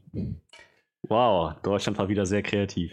Mhm, der Prinz aus Zamunda. Aber in den 80ern musstest du alles ins Deutsche übersetzen, sonst hätten die Leute das hier nicht verstanden. Krieg der Sterne. Mhm. Geisterjäger. äh, ja, jetzt waren wir bei Eddie Murphy gelandet. Äh, Ja. Klappt doch Wir, ganz wir gut. reden über Central Intelligence. Kevin Hart ist so wichtig, dass wir bei Eddie Murphy landen. Ja, also ich meine, mich hat Kevin Hart jetzt nicht so sehr gestört. Es war so, Nee. okay. Ich habe zu Anfang halt gedacht, in der, also die ersten zehn Minuten oder sowas, erste zehn Minuten, Viertelstunde, als wir halt viel von Kevin Harts Charakter gesehen haben und noch gar keinen äh, Dwayne Johnson hatten, da habe ich so gedacht, wird der Film jetzt so lauwarm bleiben, weil da habe ich echt wenig gelacht in der, in der ersten Viertelstunde. Die Gags, die da kamen, fielen alle ziemlich flach für mich. Also, Ja. keine Ahnung, als er dann irgendwie mit seiner Frau da am, am Tisch saß, beim, äh, als sie irgendwie sich zum Lunch verabredet hatten oder sowas, gab es so ein paar Sequenzen, wo du gemerkt hast, das soll jetzt witzig sein, aber es war irgendwie alles sehr, sehr vorhersehbar und naja, generell, ich fand viele von den Gags, also für mich hört es halt tatsächlich da dann auch schon bald auf mit dem, was ich wirklich gut fand an dem Film. So, wo ich sagen kann, das hat mich jetzt wirklich mega erfreut oder überrascht oder sowas. Ähm, Aaron Paul war noch Genau, ganz das witzig. ist, wollte ich gerade eben einwerfen. Ja, Aber der war jetzt auch nur sehr, sehr kurz dabei. Und auch das war, die Rolle, die er hatte, war sehr, sehr vorhersehbar, fand ich. Das habe ich mir von Anfang an gedacht, dass es genau darauf hinauslaufen wird, dass er der Böse ist. Ähm, naja, aber das Bitch war sehr schön. Ja, ich bin mir immer noch nicht Keine sicher. ob Munition das- mehr, Bitch. nice throw, Bitch. Aber ich bin mir immer noch nicht sicher, ob das wirklich improvisiert war oder gescriptet. Denn, naja, auch in Breaking Bad. ja, war aber ja ich meine, es war aber nicht Vince Gillian, der den Film geschrieben hat. So. Nein, nein, natürlich nicht. Also durchaus möglich. Allerdings kann ich mir auch vorstellen, wir reden jetzt nicht über Aaron Paul, okay? Also weiter. naja, aber der hat wenigstens in dem Film mitgespielt im Gegensatz zu Eddie Murphy. Ja, aber ich meine, wir, wir sollten aus unseren Fehlern lernen. Naja, wie gesagt, also für mich hört es dann da bald schon auf mit den Sachen, die wirklich gut funktioniert haben und die, die mich erfreut haben in dem Film. Also wäre halt The Rock nicht da gewesen, wäre der Film, glaube ich, echt anstrengend gewesen für mich. Diese ja. Darstellung von Dwayne Johnson und äh, gerade als dieser Typ out of character, das war das, was mich mitgezogen hat durch den ganzen Film, warum ich eigentlich dabei war und warum ich auch immer mal wieder ab und an ordentlich lachen konnte. Wäre der nicht gewesen, wäre es auch nur ein anderer Schauspieler gewesen, wäre das schon, hätte das, glaube ich, nicht mehr funktioniert für mich. ja, sehe ich auch so. Ja, eindeutig. Denn, also drehen wir das Ganze jetzt vielleicht mal in die Richtung, was hat nicht so gut funktioniert, war halt dieses, also wie gesagt, die Gags, ich fand viele von den Gags so vorhersehbar, so flach an vielen Stellen. Ähm, und gerade wenn, wenn du jetzt nicht unbedingt The Rock hast, der dann irgendwie Kevin Hart im Arm hält, was halt visuell irgendwie sehr witzig aussieht, weil der eine halt klein ist und der andere ist sehr groß und muskulös so ungefähr, bleibt da nicht viel übrig vom, an, an Gags oder sowas. Dazu kommt diese Story, die so vergessenswert ist, fand ich. Also, Ja. es war so ganz klischee, das war wirklich klischeehaft so. Point by point, so paint by the numbers. Also, wir hatten, äh, es ging ja darum, dass sie diesen, dass äh, Dwayne Johnson sich bei Kevin Hart gemeldet hat, weil er seine Buchhalter-Skills brauchte, um irgendwie diesen, diesen, diese, was hat er da irgendwie, Diese Kontodaten oder sowas, ja, ähm, nachzuvollziehen, um herauszufinden, wer diese natürlich irgendwelche Satellitencodes oder sowas haben will. Aha, es es geht also um so einen ganz typischen MacGuffin, irgendwas, Satellitencodes, die sie haben wollen und wow. Und dann ging es darum, dass es diesen Black Badger gab und wer ist jetzt dieser Black Badger und auch da war irgendwie so vorhersehbar, dass es äh, The Rock war es jetzt nicht. Zum Schluss sollte es nochmal so kurz so aussehen, als wenn es sein sollte. Auch das war sehr vorhersehbar. auch da war ich nicht überzeugt Nein, von. in keinster Weise. Und ja, also das hat, ich fand den so vorhersehbar, den ganzen Film. Und das hat mir echt so ein bisschen Spaß genommen an dem Ding. Einmal das, ich persönlich fand auch, dass einige Sachen wirklich unnötig waren. Die ganze Geschichte mit, äh, mit, der, die, mit der Ehekrise, die Kevin Hart Das wird auch völlig fallen gelassen. So, echt, das war echt unnötig. Das, war so ein, Ja. sie, sie haben sich gestritten und so und dann irgendwie hat man so gedacht, na gut, worauf soll das jetzt hinauslaufen? Und dann in der zweiten Hälfte des Films taucht das überhaupt nicht mehr auf. Er Ja. ist dann einfach so, er ist einfach weg. Er hat sich entschieden, okay, ich gehe jetzt mit Dwayne Johnson mit und, und helfe dem. Das ist das Ende deren Ja. Ehe. Die lassen sich scheiden. Sie wird eine alleinerziehende Mutter. Sie ist ja noch am Ende schwanger. das ist das geheime Ende so an. Und er, Ja, der- und er fängt an, mit äh, The Walk quasi eine gleichgeschlechtliche Ehe aufzubauen. Der Code, den ihr am Ende gibt, ist ein Abschiedskuss. Das Ja? wissen wir nur nicht. Und sie auch nicht so, wie sie gegrinst hat. ich gehe mal eben Zigaretten holen, Schatz. Ich gehe zur Arbeit. Mit Dwayne Johnson in seinem Pickup. Einem roten Pickup übrigens, wie am Ende von 16 Candles. Ein rotes Auto. Naja. Jacke. Wow, das ist die Jacke noch? Wo hast du denn die gehabt? Ne? Normalerweise schlafe ich mit der, aber alles gewaschen, alles gut. Also. Tja. Ich habe ja gedacht, dass er seine Bauchtasche aus der Jacke gemacht hat ursprünglich. Oh. und das, war, das waren so die Sachen, die gut waren. Also ja. Also dieses mit der Bauchtasche und so, genau, wie, wie gesagt, dieses Out of Character, dass mhm. du so Dwayne Johnson siehst, wie irgendwie, ja, ich stehe auf diese Bauchtasche und so. Und das war, waren die guten Sachen, aber danach es bleibt halt echt nicht viel über. Also, wie gesagt, die, ich fand die, die Chemie zwischen den beiden ganz okay und gerade dieses wenn es auch sehr klischeehaft ist, dieses Große gegen Kleiner. Und manchmal, also ich mochte halt ganz gerne so diese, diese Momente, wo Kevin Hart halt auch dieses völlig, ich, ich habe keinen Bock auf diesen Scheiß, ich will einfach nur nach Hause so. Irgendwie. Und wenn er dann da irgendwie mit der, äh, mit dieser einen äh, CIA-Chefin da im, im Van sitzt und irgendwie von wegen und wie er, keine Ahnung, wie, ja, Mann, ich scheiß mir hier gerade die Hosen voll ja. ungefähr. Ich habe hier echt Schiss, so. Ich will einfach nur nach Hause. So. Das, das, war halt schon schön dargestellt. Das hat mich, hat mich schon zum Lachen gebracht. Oder auch mit diesem irgendwie, so, und jetzt gehen sie raus, ich muss erstmal kacken, oder ja. so. Aber davon ab, wie gesagt, fiel halt echt vieles flach, wobei ich immer nicht weiß, ob das jetzt so sehr an den Schauspielern oder mehr an dem Skript liegt. Weil ich, wie gesagt, ich, so im Groben habe ich so das Gefühl gehabt, dass dieses ganze Skript nicht sehr viel hergegeben hat. Weil, wie gesagt, die Story war so als hätten sie einfach gesagt, okay, wir wollen jetzt äh, Kevin Hart und Dwayne Johnson in einem Film zusammen haben. Ähm, was nehmen wir da für ein Setting? Ja, greifen wir mal irgendwie unsere große Kiste mit Schemas. Ja, genau. Oh, es ist Schema F geworden. Okay, setzen wir die beiden Figuren einfach ein und fertig so. Ja, schwanger lassen konnten sie Andrew Anyam nicht. Die äh, ähm, Schwarzenegger und DeVito. Groß und klein. Den meinte ja, ich. Twins, ja wo es ja auch, um wieder zurück auf Eddie Murphy zu kommen, wo es ja eigentlich einen, einen äh, zweiten Teil zu geben sollte, der, also in den letzten Jahren, wo immer wieder kursierte, dass der geplant wird. Triplets, also Drillinge. Ach du Danny DeVito und äh, ne, Arnold Schwarzenegger und halt Eddie Murphy als dritten. Ah.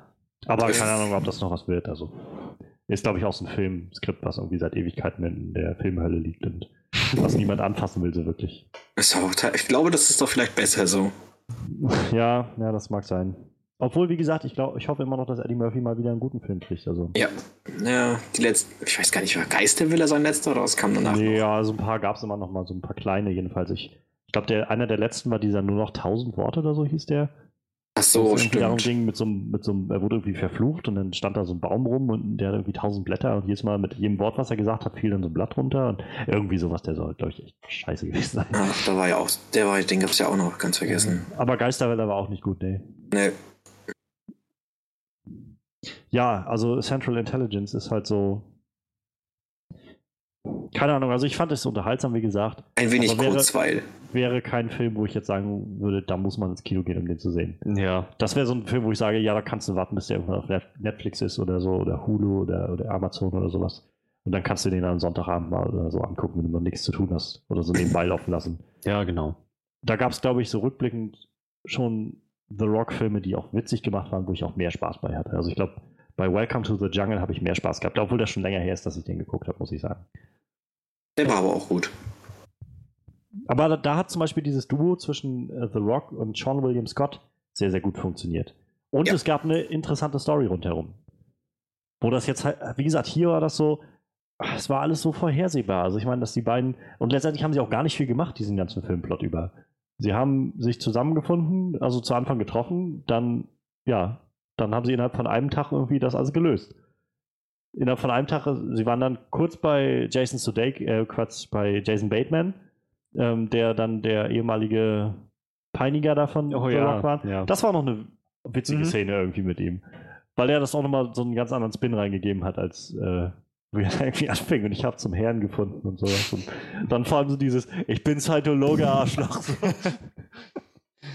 Naja, aber das war noch mal ein bisschen was. Dann ist äh, The Rock bei der CIA gelandet und wurde verhört. Da hat Kevin Hart ihn rausgeboxt. Dann haben sie ein Flugzeug geklaut, sind, nach, äh, sind dann nach Boston, glaube ich, geflogen. Ja, und da so. haben, sie, da haben sie Aaron Paul getroffen, den Black Badger. Ja. Was auch ein komischer Name war irgendwie. Ähm, was ich auch ein bisschen witzig finde, denn es gibt in Breaking Bad jemanden, der den Spitznamen Badger trägt und das ist ein Freund von Aaron Pauls Charakter, Jesse. ja, Side-Info. Ja, also wäre ja schade, wenn wir das nicht erwähnen. ja, und das war halt so, also generell, dann war der Film ja schon vorbei. Also es gab halt irgendwie nicht viele Plotpoints. Es war einfach nur immer so dieses paar witzige Szenen reingeschmissen und dann so rundherum ein bisschen Plot gepackt, dass es irgendwie funktioniert. Ja. War so mein Gefühl. Und das hat mich halt tatsächlich sehr gestört. Also ich, klar habe ich gerne Spaß an einem Film. Und ich meine, sowas wie bei äh, Deadpool oder sowas, da gehe ich einfach gerne rein und will mich einfach kaputt lachen. Aber ich will auch schon irgendwie noch eine Story haben, die mich so wirklich dann auch ganze 90 Minuten oder so dann da durchträgt. Und bei der ich nicht das Gefühl habe, irgendwie, ich habe jetzt auch nichts gesehen. Ja. Um vielleicht nochmal zurückzukommen, wir, vorhin, wir haben uns vor dem Podcast nochmal äh, über ein paar Filme unterhalten und kamen auf Movie 43 zu sprechen. Was Boah. halt zum Beispiel so ein Film ist, der einfach nur aus so kleinen Schnipseln besteht, wo du das Gefühl hast, ich, warum gucke ich mir das jetzt an? Also da kann ich mich auch einfach durch so ein paar YouTube-Clips klicken. Hm. Und ja, also ich meine, der Film war jetzt natürlich nicht so, aber da fehlte echt Handlung. Und dafür war das Ende dann viel zu lang, fand ich. Diese ganze Highschool-Reunion, äh, wo sie, die sie da gefeiert haben, ähm, das war so, ja, irgendwie haben sie versucht, nochmal so ein bisschen Tiefe reinzubringen mit diesem Spruch, den dann auch äh, Dwayne Johnson noch gemacht hat, wie er dann da steht und irgendwie jeder soll sich so akzeptieren, wie er ist und sowas, so ganz klischeehaft irgendwie und sich dann alle Kleider vom Leib reißt aus irgendeinem Grund. Das fand ich ein bisschen merkwürdig, ehrlich gesagt. Jeder soll sich so akzeptieren, wie er ist. 20 Jahre lang sechs Stunden am Tag trainieren, um dann nackt tanzen zu können. Ja, ja. äh, ich meine, Respekt an die, die halt so einen Wandel durchmachen, aber sich selbst akzeptieren, so wie man ist, bedeutet meiner Meinung nach was anderes. was, was hast du gemacht? Was ist dein Geheimnis? Ach, nichts. Komm schon, sag schon. Ach, wirklich nichts. Nur, nein, sag schon. Ich habe trainiert, sechs Stunden am Tag, seit 20 Jahren. Ja. Würde doch jeder machen, oder? Ich meine, wenn man dann so aussieht wie Dwayne Johnson, dann fällt es einem bestimmt leicht, sich zu akzeptieren, wie man ist. Müsste man dazu sagen. Ja, ja garantiert. Und da hatten wir dann auch noch ganz am Schluss unseren kleinen Cameo-Auftritt von Melissa McCarthy. Der so feiert, der so unbedeutend gewesen ist für mich. Ja. Ich habe hab komplett vergessen, dass sie mitgespielt hat. Es war ja auch echt nicht, nichts Bedeutendes. Also, es wurde einmal kurz angerissen, dass er die irgendwie cool fand und süß fand, die mit ihren Schielaugen auf der Schule. Ja. Und dann tauchte sie auf und er hat sich natürlich sofort wieder irgendwie in sie verliebt oder sowas. Wobei ich sagen muss, das passt jetzt, wenn ich, wenn wir schon bei Selbstakzeptanz sind, das, das ist für mich, sich akzeptieren, wie man ist, so wie ihr Charakter das gemacht hat. Ja. Einfach zum Klassentreffen, ne, wie sie halt gewesen ist. Das ist ja was, was, ähm, was ein, viele Leute, die die McCarthy-Filme gut finden, immer wieder sagen, dass es halt sehr, sehr, so ich sag mal, wie sagt man das am, am politisch korrektesten, am dicken, freundlich oder dicken äh, positiv oder so irgendwie ist ihre ganze Darstellung so, weil sie halt sich so akzeptiert als die dicke Charakterin, die sie ist. Und das jetzt abwertend zu meinen, aber als die Charakterin, die halt nicht einem äh, irgendeinem Modemaß oder sowas entspricht, irgendeinem Modelmaß, ähm, sondern die halt etwas äh, beleibter ist und so ein Charakter ist sie nun mal. Und deshalb ist das halt so in der, deren Logik halt auch ganz okay, wenn sie halt diese Sachen so spielt, dass sie halt so dick ist und deshalb ja, hinfällt. Ich weiß, ich finde das einfach nicht witzig. Also so, ich finde das eher immer abwertend, sowas, finde ich. Das macht immer sowas, halt so einen Witz aus dicken Leuten. Tja, das ist die Frage. Und ich meine, ich sage jetzt das als jemand, der jetzt auch nicht Idealmaße hat. Also ich meine, ich bin jetzt, glaube ich, auch nicht mega übergewichtig, aber ich könnte auch ein paar Kilo weniger auf meinen Rippen haben. Tja, also ähm, wo knüpfe ich da an? Äh, das ist halt so das Ding bei, bei, bei, bei, Gags in der Richtung. Hm, ist es angemessen, sich über blinde Witz äh, lustig zu machen oder nicht? Behandelt man sie unfair, wenn man es macht, oder behandelt man sie dann gleich?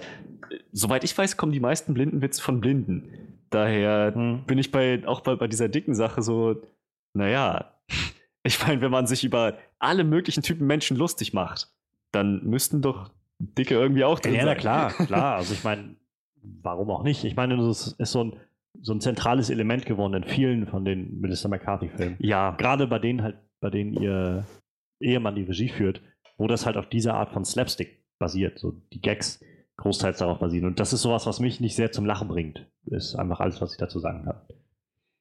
Gut, das kann ich verstehen. Und keine Ahnung, ich frage, letztendlich muss dann jeder selbst wissen, wie er damit umgeht und ob er das witzig findet oder nicht. Ähm, ich persönlich finde es halt, wie gesagt, nicht so witzig und ich kann halt, könnte auch verstehen, wenn Leute sagen, naja, ich finde das auch so ein bisschen, ein bisschen unhöflich mhm. manchmal. Einfach nur so einen Witz halt aus diesen Leuten zu machen. Es ist, ist ja was Unterschiedliches, ob ich irgendwie Witze über jemanden so in diese Richtung mache oder halt einen ganzen Film darauf gründe, dass dieser Charakter, dass so dicke einfach mal tollpatschig sind oder so. Ja, gut, das wäre vielleicht wirklich ein bisschen viel. Okay, ja. Aber ich muss dazu wieder einräumen, ich habe halt in den letzten Jahren noch echt keinen kompletten Melissa McCarthy-Film gesehen. Mike und Molly habe ich regelmäßig gesehen. Und naja, da ist das Thema Essen irgendwie der Kern des Ganzen. Das war zum Beispiel sowas, warum ich die Serie gar nicht so wirklich. Also, ich habe mal zwei, drei Folgen gesehen. Ich fand es nie wirklich witzig. Weil mir das manchmal zu sehr dieses Witze über, über Dicke und sowas macht. Also mit diesem Konzept von Dicksein machen und so. Ist. Das fand ich schon immer bei King of Queens manchmal ein bisschen sehr anstrengend. Da haben sie halt auch viel gemacht, aber da ging es halt nicht nur darum, weil ja Carrie dann nicht. Also, da ging es halt dann. Klar, über Duck hat man sich so ein bisschen lustig gemacht manchmal und er hat auch selbst ein paar Witze gemacht, aber es war jetzt nie so das zentrale Element. Ähm, Ja. Aber jetzt zum Beispiel bei den äh, Kevin, Hart, äh, Kev, Kevin Hart, Kevins, äh, wie heißt der denn jetzt? Hab ich den Namen vergessen. Kevin. Feige? Nee, das war der von Marvel. der, ich meine, ah, wie heißt der denn? Von Johnson? Kevin James. So, James. Kevin so. James. Der King of Queens halt. Ähm, bei den Kevin James-Filmen, die danach kamen, nach seiner Zeit bei King of Queens, war das auch ganz viel, diese, dieser Humor. Paul Blart, Mall Cop oder der Kaufhauskopf, wie es im Deutschen hieß, das basierte komplett darauf, dass er irgendwie mit seinem Saturator umherfährt und irgendwie nach, nach zehn Schritten laufen völlig außer Atem ist. Und ich habe nicht einmal wirklich gelacht in dem Film. Also, Hab ihn nicht gesehen. ja. Ich auch nicht. Tut es nicht. Tut, tut es euch nicht an. Und Teil 2 habe ich nicht gesehen, aber das, glaube ich, muss auch niemand tun. Naja. Jo. Ähm, abschließende Runde zu Central Intelligence, glaube ich. Ich glaube, so können wir dann Strich drunter ziehen. Wie gesagt, The Rock, ja, der übliche Franchise-Retter, rettet irgendwie auch diesen Film. Für mich jedenfalls. Ohne den wäre es einfach nur ein völlig vergessenswerter Film gewesen. Ich fand ihn jetzt schon, ist es so, dass ich denke, ich habe Spaß dabei gehabt, aber ich werde ihn auch bald vergessen haben. Und wenn Ja. ich über 2016 nachdenke, wird das nicht einer der Filme sein, die mir wirklich in Erinnerung bleiben. Nee. Deshalb, also ich, ich bin da irgendwo bei 5,5 Punkten von 10. Ja, also mir ging es hauptsächlich darum, dass ich auch gut unterhalten wurde, so dass ich Spaß gehabt habe. Aber ja, der Film wird wohl alsbald aus meinem Gedächtnis gestrichen sein. Ich gebe ihm eine 7 von 10. Hm. Ja, interessanter Kurzweil auf jeden Fall, aber war es dann auch schon. Ohne, ohne The Rock wäre es überhaupt nichts gewesen. Ja. Also eigentlich schätzt man jetzt hauptsächlich, also größtenteils The Rock ein, weil für mehr war, war der Film ja eigentlich auch nicht. Ja. Hm, Da hat er aber eine ganz vernünftige Leistung. Da würde ich mich der Bewertung von Freddy anschließen. Okay. Dann sind wir bei 2x7 und einmal 5,5. Wie gesagt, letztendlich muss man immer ermutigen, geht, guckt euch selbst Filme an und macht euch selbst eine Meinung dazu. Ich kann nur sagen, für, wenn man mich fragen würde, muss man nicht dafür extra ins Kino gehen. Das Geld kann man besser. Ja, Und interessanter darauf können wir uns, anlegen. glaube ich, einigen. Ja, das waren jetzt halt schon in den letzten Wochen zwei Buddy Cop Movies, in denen wir waren. Und wo wir gerade schon dabei sind und über die beiden geredet haben. Generell ist das so ein Genre, was euch anspricht? Kennt ihr, also guckt ihr öfters mal so ein paar Filme aus dem Genre oder? Also, wenn man Man in Black dazu zählen kann, die habe ich oft und gerne gesehen. Ansonsten bin ich jetzt, was das Genre angeht, ehrlich gesagt nicht so bewandert. Also ich kenne schon noch ein paar. Ähm, habe auch früher einige gesehen. Also ich. Aber jetzt so direkt. Ja. Ist nicht so mein Lieblingsgenre, sagen wir mal. Hm. Naja, wir wollen jetzt einfach nochmal in den nächsten paar Minuten nochmal so ein paar Filme zusammentragen aus dieser, diesem Bereich Genre, die uns irgendwie zusagen und die uns gefallen haben, so aus den letzten Jahren. Ähm, ich bringe mal einfach ein Franchise, glaube ich, jetzt als erstes mal rein, was wir, was ich jedenfalls, wo ich den zweiten Film gerade vor kurzem gesehen habe, Freddy hat die auch, glaube ich, vor kurzem gerade gesehen, die Filme. Äh, mal gucken, ob äh, du die gesehen hast, Manuel. Auf jeden Fall, da kommen demnächst auch noch neue Filme und gerade wo du äh, MIB angesprochen hast, wird das auch noch passen. Die äh, Jump Street-Filme. Ja. Ich habe den ersten damals irgendwann im Netz gesehen. Ähm, legal im Netz gesehen. Muss man ja immer dazu sagen. Doppelt unterstreichen. Ähm, und ich fand den ersten irgendwie, irgendwie hat er mich nicht so erwischt. Ich weiß nicht. Also, keine Ahnung, was da los war. Vielleicht muss ich ihn mir nochmal angucken und ein zweites Mal wird er mich dann irgendwie besser erwischen oder so. Aber ich habe den das erste Mal gesehen. Ich habe, glaube ich, auch zwei Anläufe gebraucht, bis ich ihn wirklich durchgeguckt habe. Und irgendwie hat er mich nicht, nicht so zu fassen gekriegt. Und dann habe ich jetzt letzte Woche den zweiten geguckt, 22 Jump Street, und ich habe mich weggeschmissen vor Lachen. Ich fand den so witzig, so viel besser auch als den ersten Teil und so voll mit Meta-Humor, wo er sich einfach über sich selbst lustig macht. Ähm, das hat mir einfach super gefallen an dem Film. Fand ich auch. Also der, ich, ich muss sagen, ich, du hast, ich habe schon diese, diese Art von Rezension vorher gehört, bevor ich die Filme geguckt habe. Von dir habe ich das gehört. Du meintest so, der, der erste ist so lala, der zweite ist geil. Mit der Erwartung bin ich dann auch da rangegangen. Und naja, ich fand, der erste hat stark angefangen und dann hat er so ein bisschen, naja, da war so ein bisschen die Luft raus. Er war bis zum Schluss noch irgendwie unterhaltsam und, und, und gut, aber er hat so, so witzig angefangen, wie der zweite einfach mal komplett witzig war, so ja. auf, auf, dem Level. Wenn ich so an Szenen denke wie, äh, ja, keine Ahnung, äh, halt Channing Tatum und Jonah Hill. Jonah Hill, genau. Wie die so als kurzärmliche und äh, kurzärmliche äh, Cops mit Fahrradhelm und Sonnenbrille ja. durch die Parks gehen und alten Leuten die Handtasche aus dem See fischen und dann halt doch wieder zurückschmeißen, weil sie keinen Bock auf diesen scheiß Job haben. Ach, ich weiß nicht. Das hatte was Lustiges. Auch ein, ein Zitat, das bei mir sehr hängen geblieben ist, ist, als ähm, Channing Tatums Charakter jemanden verhaftet hat und ihm die Miranda Rights vortragen wollte und gesagt so, You've got the right to. Uh, you, you've got the. Man, you've got the right to suck my dick, motherfucker. das fand ich echt. Wow, schön. Ich habe ich hab am Anfang echt erwartet, dass es vielleicht ein Film wird, der so ein bisschen Tiefgang hat, vielleicht über, über Highschool-Jungs. Äh, so Coming of Age oder was? So? so? Sowas in der Richtung, die sich halt der, der der, der Macho an der Highschool und, und, und der, der Nerd, das, das dicke, unbeliebte Kind, die dann halt irgendwie doch zueinander finden in dem, in dem Job als, als Polizisten, wo sie Menschen helfen oder so. Und dann kam halt die Szene mit der Handtasche, die Szene mit dem, mit den Miranda Rights und so weiter. Auch das Ende. Alles. So, so unglaublich viele Szenen, wo ich gemerkt habe, okay, ich hatte falsche Erwartungen an diesen Film.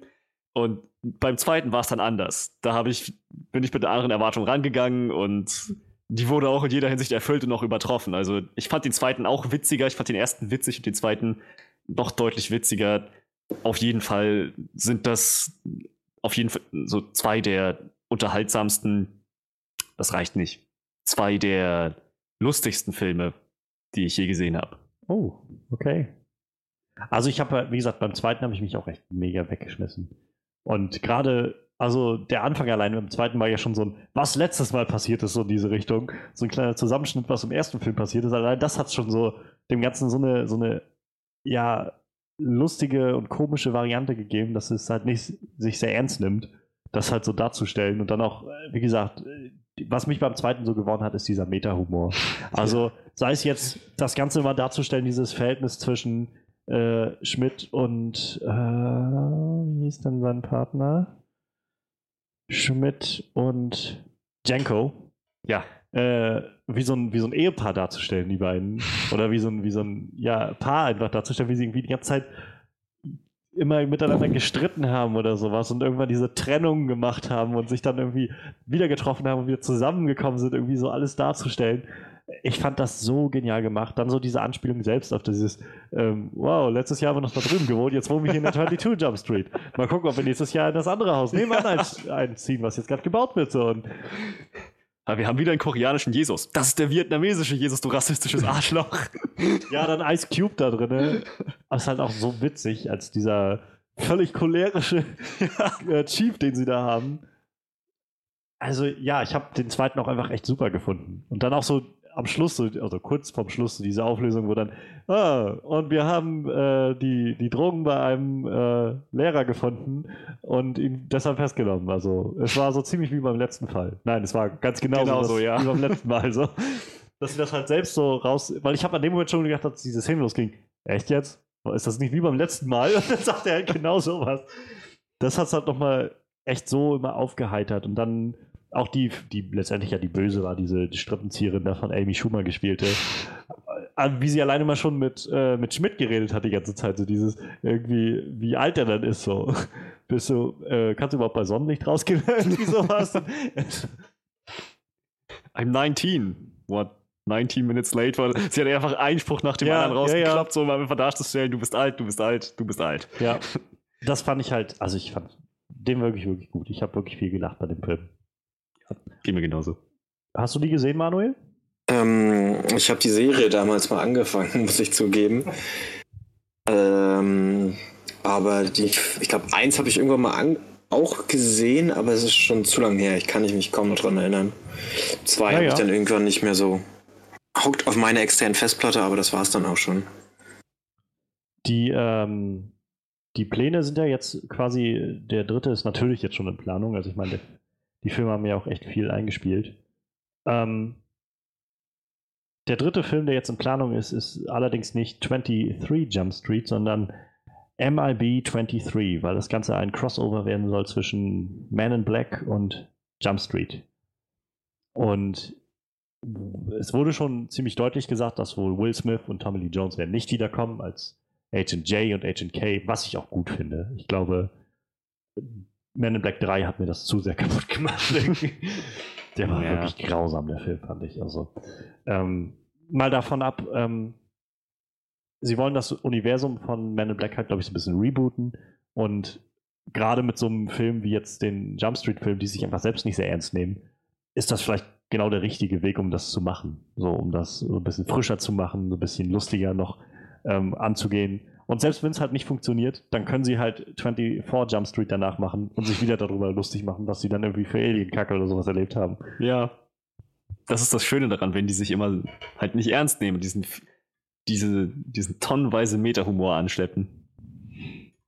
Ähm, bist du, wärst du denn an Bord? Also du meinst ja auch schon, dass du äh, Man in Black sehr cool fandst, Frederik. Wärst du denn an ja. Bord für so einen Crossover dieser Art? Also, wenn es wieder so an den Charakter der ersten beiden Men in Black-Filme anknüpft, dann kann ich mir vorstellen, dass das funktioniert.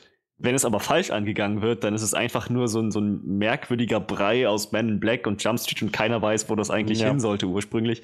Also man kann damit viel falsch machen, aber wenn die es richtig anpacken, dann hat der, glaube ich, echt Potenzial. Ich werde mir auf jeden Fall im Kino ansehen, wenn er kommt.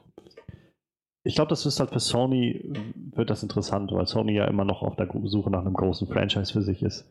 Mhm. Und das bietet vielleicht mal wieder was für sie. Ich sehe gerade, ähm, 22 Jump Street hat weltweit 331 Millionen Dollar eingespielt. Also der war finanziell doch recht erfolgreich. Was hat er gekostet? Ähm, ungefähr 50 Millionen. ja, könnte man erfolgreich nennen. Yep. Ähm, wie sieht das bei dir aus, Manuel? Wärst du an Bord für so ein Crossover von Jump Street und Men in Black? Also dazu müsste ich mir vielleicht nochmal die Filme angucken von Jump Street. Die Men in Black Filme habe ich relativ gut im Kopf. Ähm, ja, also die Men in Black Filme, das soll halt neu gestartet werden. Das, das wird halt relativ neu gerebootet, glaube ich, das ganze Universum. Oder sie sagen halt, sie spielen, nehmen halt einfach andere Agenten, aber ich glaube eher, dass sie es wirklich nochmal wirklich frisch angehen. Mit einem neuen Ton auch, der halt in das Jump Street-Universum so ein bisschen passt. Wobei ich es auch ganz nett fände, irgendwie vielleicht so eine Agent K-Statue in dem Hauptgebäude zu sehen oder sowas. Ja, stimmt. Aber na jetzt, Cameos in der Richtung sind halt immer irgendwie erwünscht, wenn es nach mir geht. Ja, aber tendenziell schon. Ich finde, das ist halt so eine, so eine crazy Idee, dass das irgendwie schon wieder was hat. Das ist so verrückt, dass ich sage, okay, ich würde einfach gerne sehen, was daraus wird. Dem Ganzen einfach eine Chance geben. So einfach, um zu gucken, ob das was wird. Ja, also eine Chance hat es auf jeden Fall verdient. Ja, äh, so viel zu den Jump Street-Filmen vielleicht erstmal.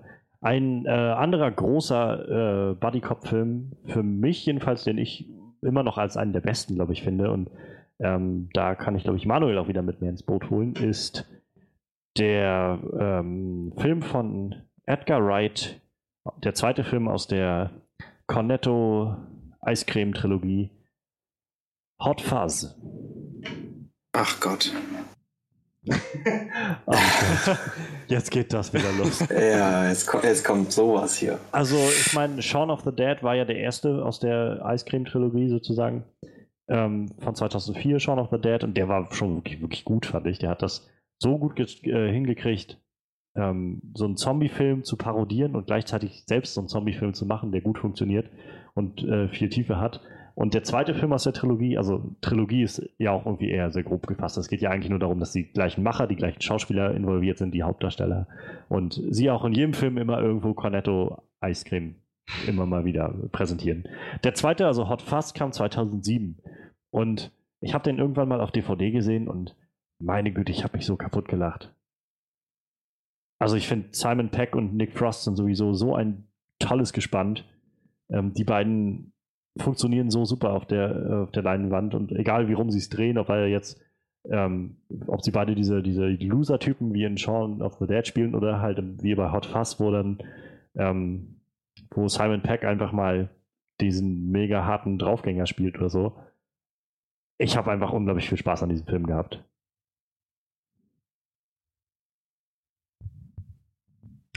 Und bei Manuel sieht das wie aus?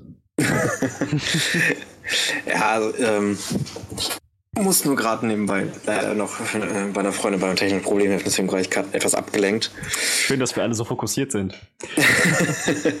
ja, sagt das Tini, dass sie, wenn sie Probleme mit ihrem PC hat, dass sie nicht mich anschreiben soll. ähm, auf jeden Fall, ja, ich mag diesen britischen Humor an sich und die beiden ja. machen das ja auch richtig schön immer wieder, so ein bisschen so aufgefrischt.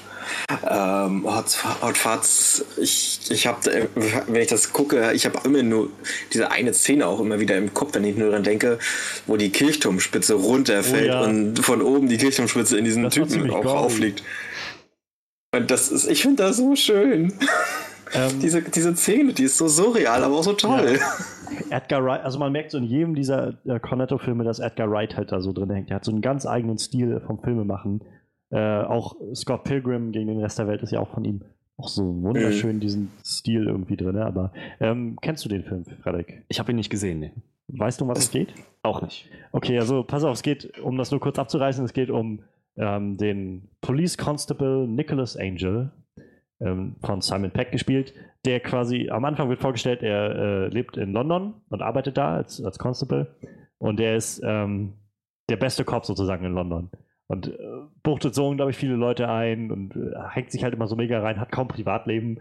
Seine, äh, seine Freundin macht dann irgendwann mit ihm Schluss, so ungefähr, ähm, weil, er, weil er halt nur noch an seine Arbeit denkt und so weiter.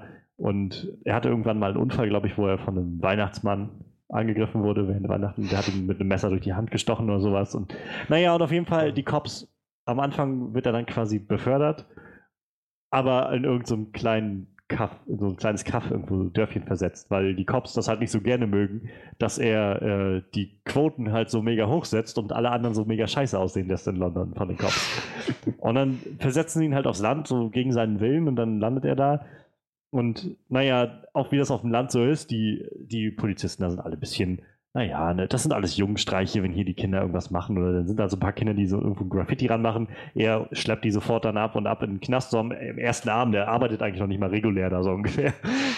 Und ähm, ab wann arbeiten sie denn? Also kommt er irgendwie an, am Gefängnis an und, die, und meinte sofort, hast du noch eine Zelle bis morgen früh frei? Äh, ja, wer sind sie eigentlich? Äh, Sergeant Nicholas Angel okay, wie lange arbeiten Sie schon hier? Ab morgen. So.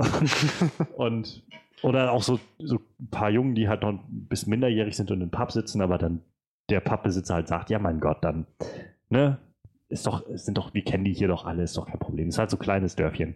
Und auf jeden Fall geht es dann darum, dass äh, er kriegt dann halt auch einen neuen Partner. Das ist dann der Sohn des, ähm, des äh, Chiefs oder so. Aus der äh, Inspektor, des Inspektors aus dem Örtchen. Ähm, und der ist halt so ein bisschen, also der Sohn ist halt so ein bisschen, bisschen dick und hat halt große Fantasien so vom, vom äh, Cop sein und wie das so ist und so. Und er ist auch mega Filmfan und so. Und dann äh, geht's halt, irgendwann fragt er ihn dann halt so ständig aus, haben Sie schon mal irgendwie äh, eine Hochgeschwindigkeitsverfolgung gemacht mit einem Auto und sowas? Nein. Haben Sie schon mal irgendwie aus dem Auto geschossen? Nein. Haben Sie schon mal irgendwie, keine Ahnung, haben Sie schon mal auf Menschen geschossen? Ja. So was. und ähm, naja, und dann fangen die beiden an zusammen zu arbeiten und ähm, irgendwann finden sie dann die erste Leiche, glaube ich, irgendwo. Und auf jeden Fall geht es dann darum, dass diese in diesem Örtchen quasi ähm, findet immer alle Jahre wieder so ein, kommt so ein, so, ein, so ein Gremium da durch, so eine Jury, die halt das schönste Örtchen irgendwie bewertet oder sowas. Und irgendwie verschwinden jetzt immer mehr Leute und dieses, das Ganze kommt immer näher. Und ich will jetzt noch nicht das Ende weg, äh, vor, vorweg verraten, aber es ist so überdreht am Schluss. Also es wird so gewalttätig, so, so richtig, wie sie dann irgendwie sich in dieser Kleinstadt irgendwie so eine, wie so eine Straßenschlacht liefern.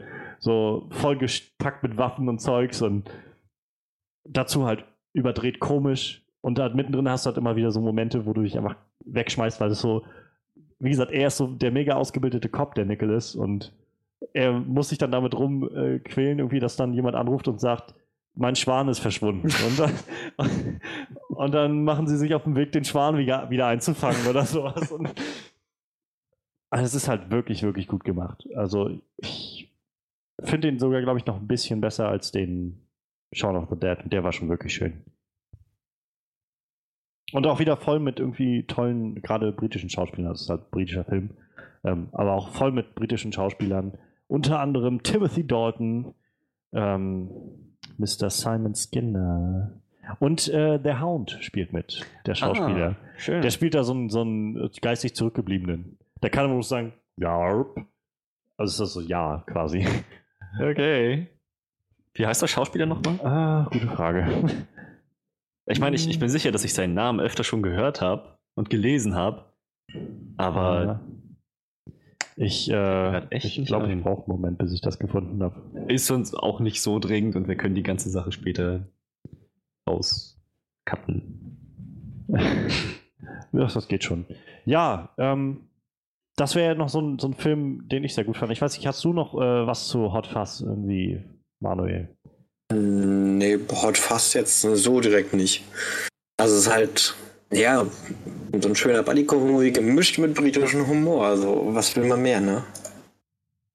Ja, es ist halt, ich mag halt gerade dieses britischer Humor zusammen mit halt so völlig überdreht, äh, manchmal gewalttätig und ähm, trotzdem irgendwie immer mit so, mit so einem Zwinkern im Auge. Mhm. Wie gesagt, die eine Szene, die er vorhin angesprochen hat, da geht es halt darum, dass äh, so ein Reporter, der halt irgendwie was rausgefunden hat, hatte sich verabredet mit äh, Nicholas und, ähm, und seinem Kumpel, äh, seinem Kollegen und dann wollten die sich an der Kirche bei so einem Fest treffen und in dem Moment, wo die dann quasi um die Ecke kamen und ihn gesehen haben an der Kirche, stand oben jemand ähm, auf der Kirche und hat so ein, so ein brüchiges Stück vom äh, so, ein, so ein Kirchen, ja, wie sagt man, Skulptur irgendwie. Also es war einfach nur so, so, wie so ein kleines Kirchendach, so ein Dreieck an so einer äh, Feldsäule oben drauf. So dieses, diese obere Ecke einfach so runtergestoßen und dann fiel halt dieses Riesending runter und es hat diesem, dem Typ mit der Spitze halt voll in den Kopf und dann splatterte so der ganze Kopf weg und dann uh, taumelte der einfach und fiel dann um. Und das war echt so, wow, was habe ich da gerade gesehen? Aber wie Manuel sagt, das ist halt so surreal. Du sitzt da und denkst so, was äh, ist hier gerade passiert? naja, und also das, das macht den Film halt tatsächlich ziemlich, ziemlich verrückt. Mhm. Der Schauspieler heißt übrigens äh, Rory McCann. Ähm. Vom Hound. Oder habe ich, bin ich jetzt hier gerade falsch? Ich nee. glaube, da bist du falsch. Nein. Ist dir ganz sicher? Ähm, ich schwören können, dass ich einen anderen Namen in, den, in der Verbindung gehört habe. Durch Zufall würde der dann aber auch bei Game of Thrones mitspielen. Unter dem Synonym The Hound, aber ist okay. Rory McCann. Okay, nee, dann, dann glaube ich dir, schätze ich. Also er sieht zumindest so, so also aus und laut EMDB hat er bei Game of Thrones als The Hound gespielt. Okay. Könnte ja, hinkommen. Ich, ich glaub dir. Ich glaub dir. Ah, dann habe ich, hab ich jetzt wahrscheinlich irgendwelche Namen verwechselt. Er spielt übrigens im nächsten Triple X ja. mit, wie ich gerade gesehen habe. Rory McCann. Tatsache. The Return of Xander Cage. Was? Oh Gott. Ja, stimmt sich auch gerade. ja, äh, das wäre nochmal so einer von den Hot Fuzz von den großen der letzten Jahre. Ähm, habt ihr noch, fällt euch noch so spontan einer an? den aus der Richtung dieses Genres? So, so Buddy Cop? Äh, also ich hätte einige, noch, einige. Ich habe noch einen auf jeden Fall, der in den letzten Jahren war und einen Klassiker, den auf jeden Fall, den ihr, von dem ihr auf jeden Fall schon gehört habt, wenn nicht sogar gesehen. Also für mich Klassiker ist immer noch äh, Stirb langsam 3. Den wollte ich schon sagen eigentlich als Klassiker. der ist wirklich so, ich weiß nicht, sie haben es so gut geschafft, ähm, das Konzept von John McClane, der ja vor allem in den ersten zwei Filmen eigentlich immer nur dieser, naja, dieser Lone Ranger irgendwie ist, der so völlig alleine auf sich gestellt ist, der eine Typ zur falschen Zeit am falschen Ort, haben sie es geschafft, für den dritten Film das Ganze auf so ein gutes Buddy-Cop-Feeling zu bringen. Der ist auch mit immer noch mein Lieblingsfilm von den ganzen. Also mit, mit dem ersten zusammen. Ja, also der dritte, der, der erste zieht ja nicht als Buddy Cop in dem Fall. Also Nee, nee, der ist aber an sich schön. Aber der, der dritte, der zählt da ja mit rein und ist da auch sehr schön, was das angeht. Samuel L. Jackson bietet halt genauso das Gegenstück, was er braucht irgendwie in diesem Film. Fand ich. Also es war so genau dieses, genau dieses Gegenstück, was man, Mhm. äh, was John McClane halt nicht so hat manchmal, dieses bisschen durchdachter irgendwie an die Sachen rangehen oder so. Und ich bin auch immer noch so ein bisschen traurig, ähm, dass der nicht nochmal aufgetaucht ist. Zeus hieß er. Also Zeus im Deutschen dann. Ja. Ähm, ich fand, weil ich, ich weiß, sie hatten damals gesagt, dass sie, naja, kurz bevor der fünfte rauskam, ähm, äh, A Good Day, Day to Die Hard oder wie auch immer der hieß. Oh Gott, war der scheiße. für den war ich sogar im Kino, für den Film. Naja, Jai Courtney. Ähm, auf jeden Fall, kurz bevor der rauskam, hatten sie schon, hieß es schon, wir wollen noch einen sechsten, letzten Die Hard dann machen. Wo es, die Idee, die so dann kursierte, war, dass ähm, John McClane quasi eingeladen wird nach Tokio in die ähm, Hauptzentrale von dem, von der Firma, die quasi im ersten Teil diesen Tower Nakatomi Plaza. Nakatomi, genau. Den, äh, der Nakatomi Plaza gehörte, dass er da eingeladen wurde, irgendwie zum 20. oder 25. Jubiläum oder sowas ähm, dieser Angelegenheit und so. Und dass da dann auch der von Samuel L. Jackson wieder mit auftaucht, der Zeus, und die da dann wieder zusammenarbeiten und irgendwie wieder was passiert, sowas in die Richtung. Und das fand ich klang sehr cool, aber letztendlich haben sie diese Pläne jetzt ja fallen lassen und jetzt kommt Die Hard, Year One, wo erst das, das Ganze dann in den 70ern oder sowas spielt, als John McClane gerade angefangen hat, Cop zu werden. Mhm. Was irgendwie die restlichen Filme völlig aushebelt, weil Die Hard 1 sollte eigentlich die erste Geschichte sein, wo er so, naja, zur falschen Zeit am falschen Ort war. Und jetzt kommt raus, dass er davor noch eine mega Hintergrundgeschichte oder sowas hatte. Ich, naja. Ist eine andere Geschichte, will ich mich jetzt gar nicht weiter drüber aufregen. Auf jeden Fall ähm, Die Hard 3, also Die Hard wi- with a Vengeance, ähm, hatte nicht nur Samuel L. Jackson und äh, Bruce Willis in den Hauptrollen, sondern auch noch Jeremy Irons als den Bösen. Als Jack Gruber hieß er dann, glaube ich. Der Bruder von Hans Gruber aus dem ersten. Mhm. Und der war auch wirklich, wirklich gut, fand ich. Also ich meine, Jeremy Irons kann sowieso böse Leute sehr gut spielen. Und das hat da auch echt super hingehauen. Der war so creepy an vielen Stellen. Und da haben sie irgendwie das geschafft, ein ähnliches Konzept wie beim ersten Film zu machen, wo sie, der erste Film, da war ja dieser große Twist, dass die Terroristen, die in, dem, in dieses Gebäude eingedrungen sind, letztendlich ja keine wirklichen Terroristen waren, sondern eigentlich nur auf der Suche, oder eigentlich nur das ganze Gold oder was es da war, Ja, ja. halt das, die Reichtümer aus diesem Plaza klauen wollten. Ähm, und im dritten Teil war das ähnlich. Man hatte das Gefühl, dass das irgendwie so ein Wahnsinniger ist, so ein Terrorist, der dann da die Stadt irgendwie mit Bomben in die Luft springen will. Und eigentlich wollte der nur sämtliche Goldreserven klauen aus der Stadt. Und er hat es geschafft letztendlich. Ähm, das fand ich halt ziemlich cool. Also den gucke ich auch immer und immer wieder gerne. Und als ich den das letzte Mal gesehen habe, ähm, letztes Jahr irgendwann im, äh, im, bei Netflix, fand ich den noch so viel besser, als ich ihn das letzte Mal gefunden habe. Also als ich ihn vor Jahren mal das letzte Mal davor gesehen habe. Ich mag den Film generell, auch wegen der Rätsel. vor- Ja, diese Schlüsseljagd durch die Stadt, das macht halt auch echt Spaß, da mitzugucken. Ja. Das mit, mitzuvollziehen und so, naja, irgendwie auch mitzurätseln an vielen Stellen. Gerade die Nummer mit, dem, mit den Behältern ist halt so ein Klassiker geworden. Mhm. Aber wenn du mit äh, Buddy Cop Movies und Samuel L. Jackson rangehst, äh, Loaded Weapon. Nicht Lethal Weapon, sondern Ja. Loaded Weapon. Das war ja, glaube ich, mehr so eine Persiflage da drauf. Natürlich, das war so eine Ich schöne den- Verarsche. Ich habe den leider nicht gesehen, aber muss ich mir mal anschauen. Eine richtig schöne Parodie auf alles. Du erkennst so viele Klassiker da drin. Aber da hast du auch entsprechend den Cop. Äh, natürlich wird, da dieses, auch dieses Buddy-Cop-Movie-Genre Mhm. mit äh, Hobbs genommen. Der, der gute Adrette und der andere total verlotterte. Oh, Naja, richtig ja. schön. Ja, ich, Aber- ja. da kann man ja gleich sagen, Lethal Weapon sind ja auch so Filme, die irgendwie Maßstäbe gesetzt haben. Also auch halt von Shane Black geschrieben, der hat halt so ein Händchen für diese ähm, Buddy-Cop-Dinger. Ähm, was du ja schon sagst, irgendwie auch bei Loaded äh, Weapon, so dieses Aufeinanderprallen dieser völlig unterschiedlichen Cops. Gerade dann irgendwie ein Schwarzer und ein Weißer, Mhm. wie so oft. Ähm, da waren es ja dann im Original Mel Gibson und der, äh, Glover, glaube ich, hieß er mit Nachnamen. Danny Glover? Ja, ja, Glover. Danny Glover.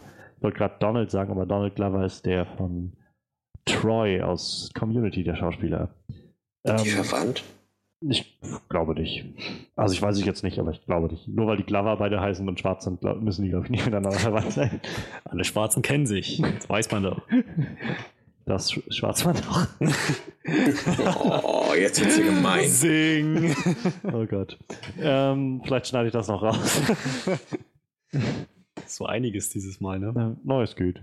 Eine Pause werde ich nachher noch rausschneiden. Nur eine? Oh, oder zwei. Mal gucken. äh, mein, ganzes, mein ganzes Gerede von wegen, naja, egal, weiter.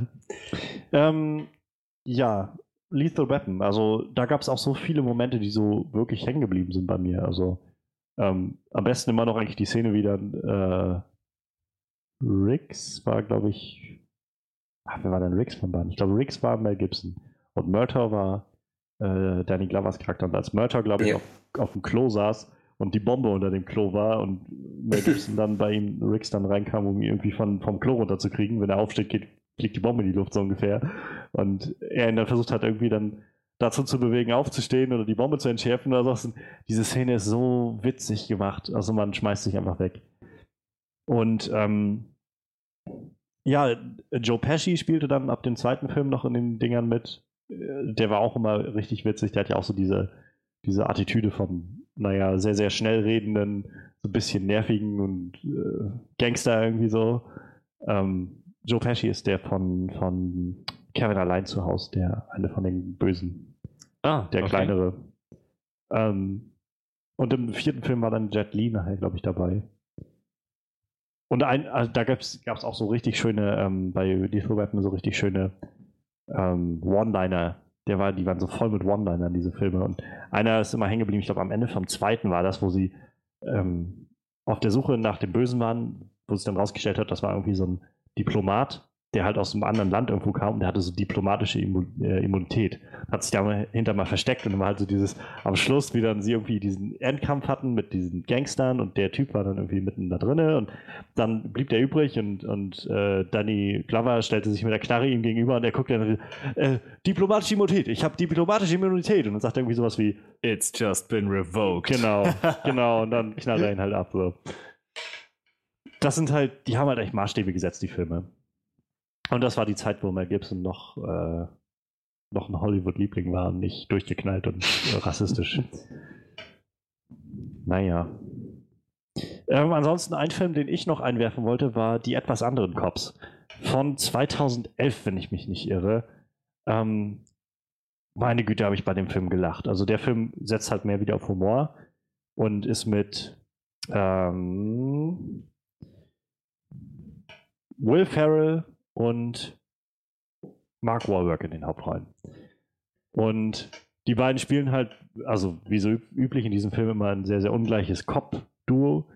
Ähm, aber eigentlich zu Beginn des Films sind die beiden eigentlich sowieso nicht die Stars des Reviers. Also da gibt es halt ein Cop-Duo, das halt so die typischen, naja, so die Draufgänger-Cops sind, nämlich von Samuel L. Jackson und auch wieder Dwayne The Rock Johnson gespielt, diese beiden. Und naja, nachdem die dann, also die, es wird dann e, sehr schnell etabliert in dem Film, dass die so die Helden des ganzen äh, Reviers sind und sich irgendwie alle, alle mal freuen, wenn die beiden dann auftauchen und irgendwie auf ihre Partys eingeladen werden oder sowas und die beiden aber auch so völlig abgehoben sind. Also ich liebe diese Szene. Der Film geht, glaube ich, schon los mit so einer Verfolgungsjagd und dann äh, siehst du halt, deshalb, also der Film heißt auch im Original äh, The Other Guys, weil es halt genau darum geht, du siehst halt diese Verfolgungsjagd und dieses, diesen Einsatz dieser beiden Cops, wie sie dann da irgendwie ihr Leben aufs Spiel setzen und irgendwie mit einem Auto äh, so voll in so einen Bus reinfliegen oder sowas, um dabei irgendwie die Bösen ausnocken und dann Samuel Jackson aus dem Auto guckt und sagt irgendwie sowas wie, kann mal einer, jemand, äh, kann jemand mal die Scheiße gerade nochmal gut gegangen Nummer anwählen oder so? Und ähm, naja, dann kommen die wieder ins Revier und dann ist es halt so ein, wenn dann aus dem sowas kommt wie, dies ist aber nicht ihre Geschichte, denn es gibt noch die anderen Typen und dann geht es halt um die anderen beiden Typen. Also, und wie sie, wie gesagt, wie dann die beiden da ins Revier kommen und so von wegen Samuel Jackson dann alle jubeln und Sam dann so, ja, ganz ruhig, ganz ruhig. Also, wir wollen nur sagen, ohne euch wäre das hier alles nicht möglich. Nur weil äh, irgendwie, keine Ahnung, der, die ganzen Verfolgungsjagen, die ganze Action, die wir haben, der ganze ungewollte Sex, den wir nicht haben wollen, sowas, aber den wir trotzdem kriegen mit heißen Blondinen und sowas. Ähm, das ist alles nur möglich, weil ihr unseren ganzen, diese ganzen scheiß Papierarbeit und sowas alles macht. Und dann Will Ferrell halt aufsteht, der sowieso so dieser Schreibtischhengst war in dem ganzen Revier und dann sowas meint wie, ja, das machen wir echt gerne, also kein Problem. Hey, hey, hey, du hältst die Fresse, okay? Du redest erst, wenn ich es dir sage. Wenn ich dich reden hören will, dann schieb ich dir meine Hand in den Arsch und benutze dich als Handpuppe. So.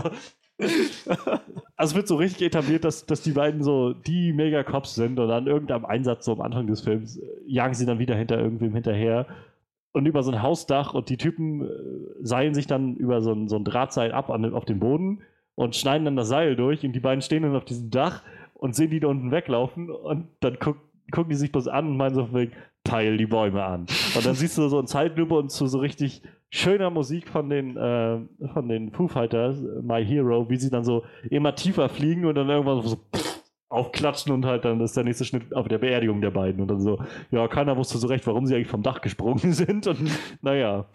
Und dann versucht halt Mark Wahlberg diese neue Position einzunehmen, dieser, dieses Duo-Cops, äh, dieses Cop-Duos, was da jetzt frei geworden ist. Zusammen mit Will Ferrell, dann, den er, naja, mehr oder weniger zwangsläufig als seinen neuen Partner dann hat die beiden kommen halt auch so überhaupt nicht miteinander klar. Und da wird wieder klar, dass Will Ferrell auch einfach so unglaublich komödiantisches Talent für sowas hat. Der kann so unglaublich gut Szenen da rausholen und stehlen. Und gerade als auch so ein bisschen out of character dieser Schreibtischhengst, so dieser eigentlich sehr, sehr ruhige und, und der eigentlich nichts mit Action am, am Hut haben will und trotzdem irgendwie immer wieder da reingezogen wird und auch überhaupt nicht weiß, wie er damit umgehen soll. Und ich kann den Film echt nur jedem empfehlen. Ich gucke den immer und immer wieder gerne. Einfach witzig. Ähm, ein Film sich gerade noch, der dieses Jahr noch rauskam, wo wir vorhin schon mal kurz angerissen hatten, das wäre noch was für Manuel. Äh, Zootopia, also ich meine, das ist auch ein ziemlicher Buddy-Cop-Movie.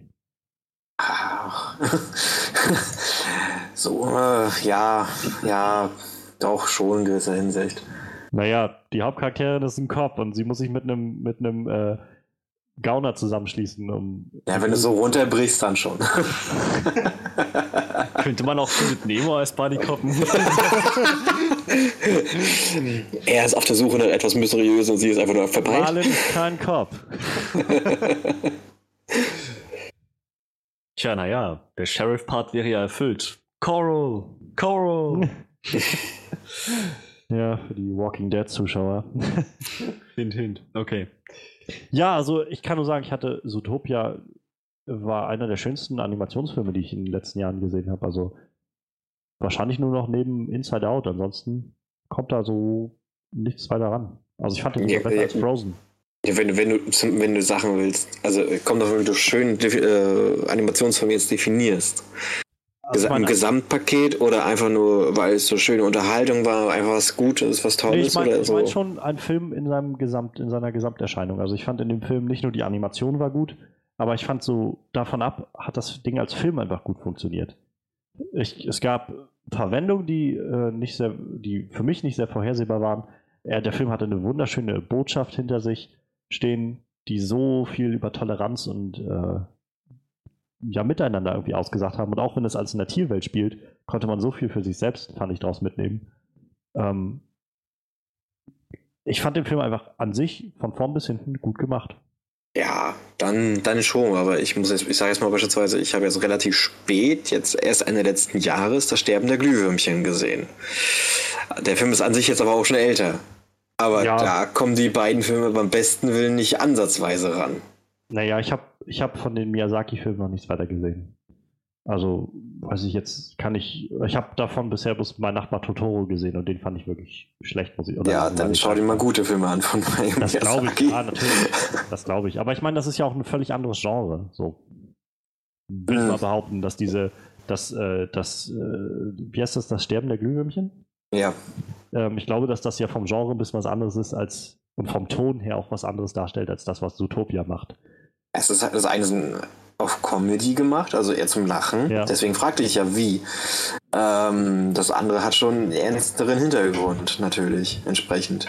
Wenn du, wenn du das rauslässt, dann ist es immer noch ein Animationsfilm, wenn du so willst. Naja, ich bewerte jetzt, also ich meine halt, ich möchte nicht einfach nur die Animation bewerten, sondern halt das Gesamtbild und was der Film halt versucht hat. Also ich meine, Für mich hat Ja, genau das, was der Film machen wollte, hat für mich halt funktioniert. Also ich, zum Beispiel ein ander, anderes Beispiel ist sowas wie äh, Big Hero 6, also Baymax hieß Mhm. glaube ich einfach nur. Hm. War so ein Film, der sah cool aus und hatte coole Momente und so.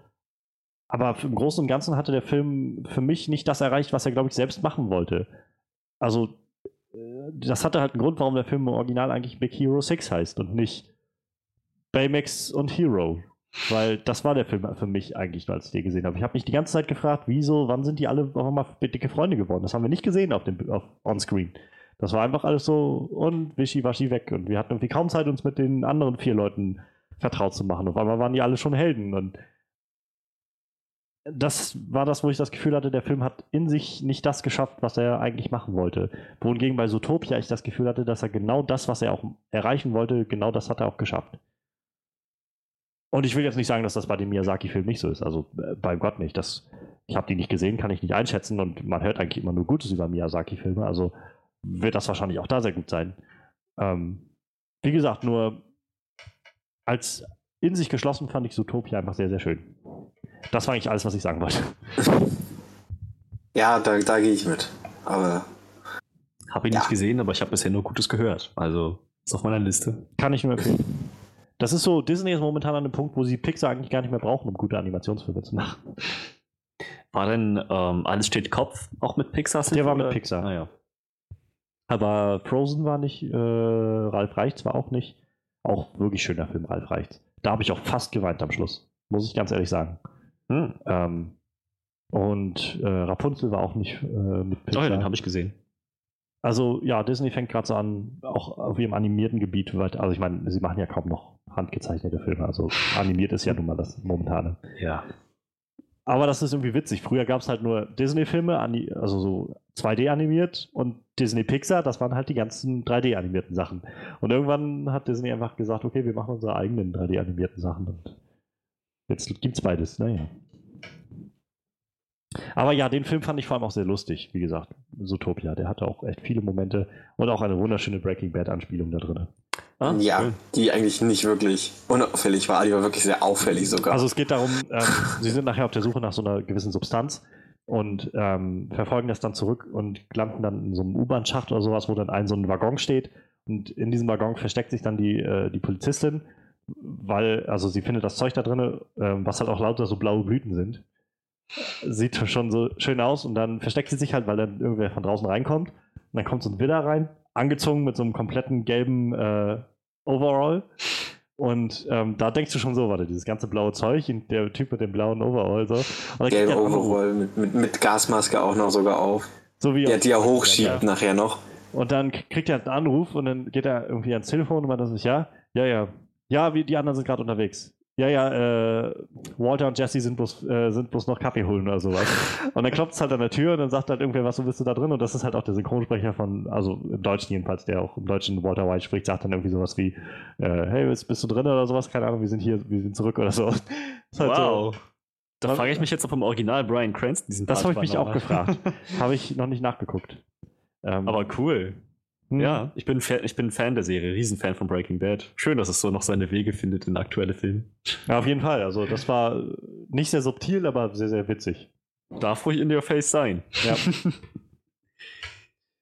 ja, ähm, das, wie gesagt, mit äh, Zootopia, glaube ich, war das jetzt so der letzte große Film. Äh, einer fällt mir noch gerade so spontan ein: Starsky und Hutch mit Ben Stiller und Owen Wilson. Und Snoop Dogg hat mitgespielt als Huggy Bear. Und ähm, Vince Vaughn war, glaube ich, noch dabei, der war der Böse. Und so- der war auch eigentlich ganz witzig, der Film. An den kann ich mich noch erinnern. Das war auch ein schöner, auch so in den 70ern angesiedelt. War ja letztendlich auch ein Film über eine Serie aus den 70ern. Starsky und Hutch. Mhm. Auch ungleichen Cop-Paar. Und ähm, eine Szene, die gerade hängen geblieben ist bei mir, wo sie auch auf der Suche sind nach äh, Koks, glaube ich, was neu, so eine neue Koks-Marke sozusagen, die auf den Markt gelandet ist. Und ähm, dann finden sie dieses Zeug und geben das dann dem Chief und der Chief sagt, naja, wir haben das überprüfen lassen, das ist einfach nur Süßstoff. Und dann, wie das ist nur Süßstoff. Und wie sich dann nachher herausstellt, ist halt, haben die äh, Drogenbosse so eine neue Koks-Variante entwickelt, die halt von, von den üblichen Tests nicht erkannt wird. Und dann nimmt äh, Starsky das Zeug einfach mit, nee, Hutch ist das, glaube ich. Äh, einer von den beiden nimmt das Zeug einfach mit nach Hause dann, weil er hat das ja und äh, kippt sich das dann abends in den Kaffee und dann hat, schiebt er halt mega den Trip. So, weil er halt dann voll auf Koks ist und naja, dann sieht er so, also zum einen sah er dann so, so kleine Zeichentrickvögel fliegen und dann waren sie nachher auf irgendeinem so, einem Disco-Battle, wo sie sich dann alle gegenseitig antanzen und sowas. Dann fordert er so einen Typen da raus und tanzt gegen den und als dann der andere gewinnt, holt er einfach die Knarre raus und so. er ist halt voll auf, voll auf Koks Naja, aber auch ein schöner Film. Starsky und Touch, kann ich nur empfehlen. Einer der gut, besseren Ben Stiller-Filme. Ja. Ähm, Gibt es eurer, von eurer Seite noch was oder haben wir erstmal die großen Sachen abgearbeitet? Ich glaube, die sind wir alle durch mittlerweile. Ja, also da, ich glaube, da wären jetzt auch keine weiteren Buddy-Cop-Filme, die ich gesehen hätte.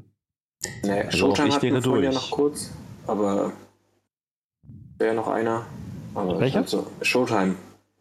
Achso, ja, den habe ich leider nicht gesehen, aber wenn du willst, kannst du gerne noch was darüber. Nö. Ich gehe ich geh jetzt noch durch, welche mir da überhaupt noch einfallen. Was ich neulich noch angesprochen hatte, war ja Rest in Peace Department, der geht ja auch in die Richtung. Ja, der soll aber tatsächlich nicht sehr gut gewesen sein, war was auch ich nicht. gehört habe. Also, das ist so das Ryan Reynolds-Problem, habe ich immer das Gefühl. Der ist auch ein guter Schauspieler, aber wählt sich auch oft so Rollen, die irgendwie in Filmen sind. Ja. Naja, jetzt ist er erst jetzt ist er erstmal, Ich wollte gerade sagen, ja, jetzt hat er erstmal ausgesaugt. Naja. Ähm, willst du noch was zu Man in Black sagen, kurz irgendwie? Also ich finde zwar, Man in Black ist für mich mehr so ein Sci-Fi-Film als wirklich Buddy Cop, aber man kann es auch in die Richtung deuten. Hatte so Buddy Cop-Elemente, auf Ja. jeden Fall. Also ja, diese, das schon, ja. dieses das Zusammenspiel von, von Jay und Kay. Der Alte und der Junge, so die Genau, zusammenarbeiten ja, das- müssen. das ist ein Element, das ohne das der Film einfach die, die ersten beiden Filme zumindest nicht wirklich funktionieren. Das gehört dazu, das geht nicht ohne. Allerdings, ja, es ist, es ist halt so ein Mix aus Buddy Cop und Sci-Fi, wie du schon meintest. Daher ist es vielleicht auch, deswegen meinte ich, es ist nicht unbedingt einfach, das zu kombinieren mit dem Universum von, von 21 und 22 Jump Street. Naja, sie könnten es hinkriegen. Ja. Eben weil sich diese Filme nicht so ernst nehmen, könnte, könnte man es machen, aber es muss wirklich richtig angegangen werden. Ja, also ich mochte den ersten MIB-Film sehr gerne. Den zweiten mochte ich damals sehr gerne, als er rauskam, aber da war das so mit jedem Mal, den ich den jetzt immer wieder geguckt habe, fand ich ihn immer ein bisschen lascher irgendwie.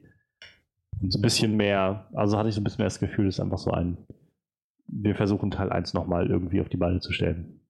Für mich. Teil Also 2 ja auch gut. Also Ja. ich sage nicht, zwei war nicht schlecht, er hat bloß so für mich ein bisschen nachgelassen von Mal zu Mal, den ich ihn immer nochmal gesehen habe, weil ich immer das Gefühl hatte, es war vieles einfach nur nochmal Teil 1 auf ein bisschen anders gemacht. Wir haben halt Kay wieder zurückgeholt und dann äh, eigentlich dasselbe Konzept wie auf 1 ein bisschen gehabt. Ja, gut, aber okay, es ist schon eine Weile her, dass ich die Filme gesehen habe, aber also ich fand, die standen schon jeder für sich allein. Und Das schon, das wollte ich jetzt nicht sagen. Ich meinte nur so viele Elemente, die ich im zweiten Film gesehen habe, haben mich an Elemente aus dem ersten Film erinnert.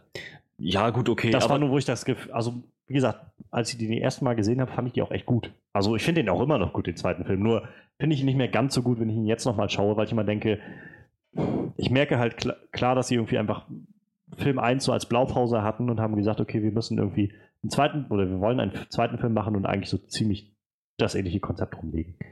ja, okay, gut. Also Aber davon ab war wieder immer die Chemie zwischen Jay und Kay einfach toll. So. ich fand es auch ehrlich gesagt ganz gut, dass die das, was im ersten Film funktioniert hat, nochmal verwendet haben, dass die das erkannt haben und nochmal genutzt haben. Ja. Andere Franchises wie Pirates of the Caribbean haben das ja verzweifelt versucht, mehrfach und nicht hingekriegt. ja. Aber Aber die haben auch zu verkrampft versucht, irgendwie Mythologie in ihr Universum zu stoppen. Das war genau das Problem. Die haben nicht erkannt, was am ersten Film eigentlich so gut Ja. war. Tja, so viel zu. Men in Black. Ja, ich bedanke mich auf jeden Fall für das Panel heute. Es war wieder eine sehr schöne Zeit, das ganze Diskutieren hier. Und endlich einmal Nice Guys und auch Central Intelligence nochmal besprechen zu können, so ein bisschen. Hoffentlich geht noch wer in Nice Guys rein. Tut uns den Gefallen. Tut Shane Black und äh, Ryan Gosling und Russell Crowe, obwohl die, den beiden tut das nichts mehr, die haben ihr Budget gekriegt. Aber tut Shane Black den Gefallen. Ähm, ja, danke an Frederik, danke an Manuel Nummer 2. Nummer 2. Du hast deinen Job heute sehr gut gemacht, Ma äh, Manuel. Ähm, mal schauen, ob wir vielleicht nochmal irgendwann äh, das Quartett vollkriegen und zwei Manuels im Panel haben. Das wäre echt cool. Für mal schauen, was für ein Thema sich dann anbietet. Ja, ich war Johannes Klahn. Ich bin Johannes Klahn. Ich bleibe Johannes Klahn. und wie schön, dass noch jemand zugehört hat. Wir hören uns dann nächste Woche wieder. Auf wieder, bye bye.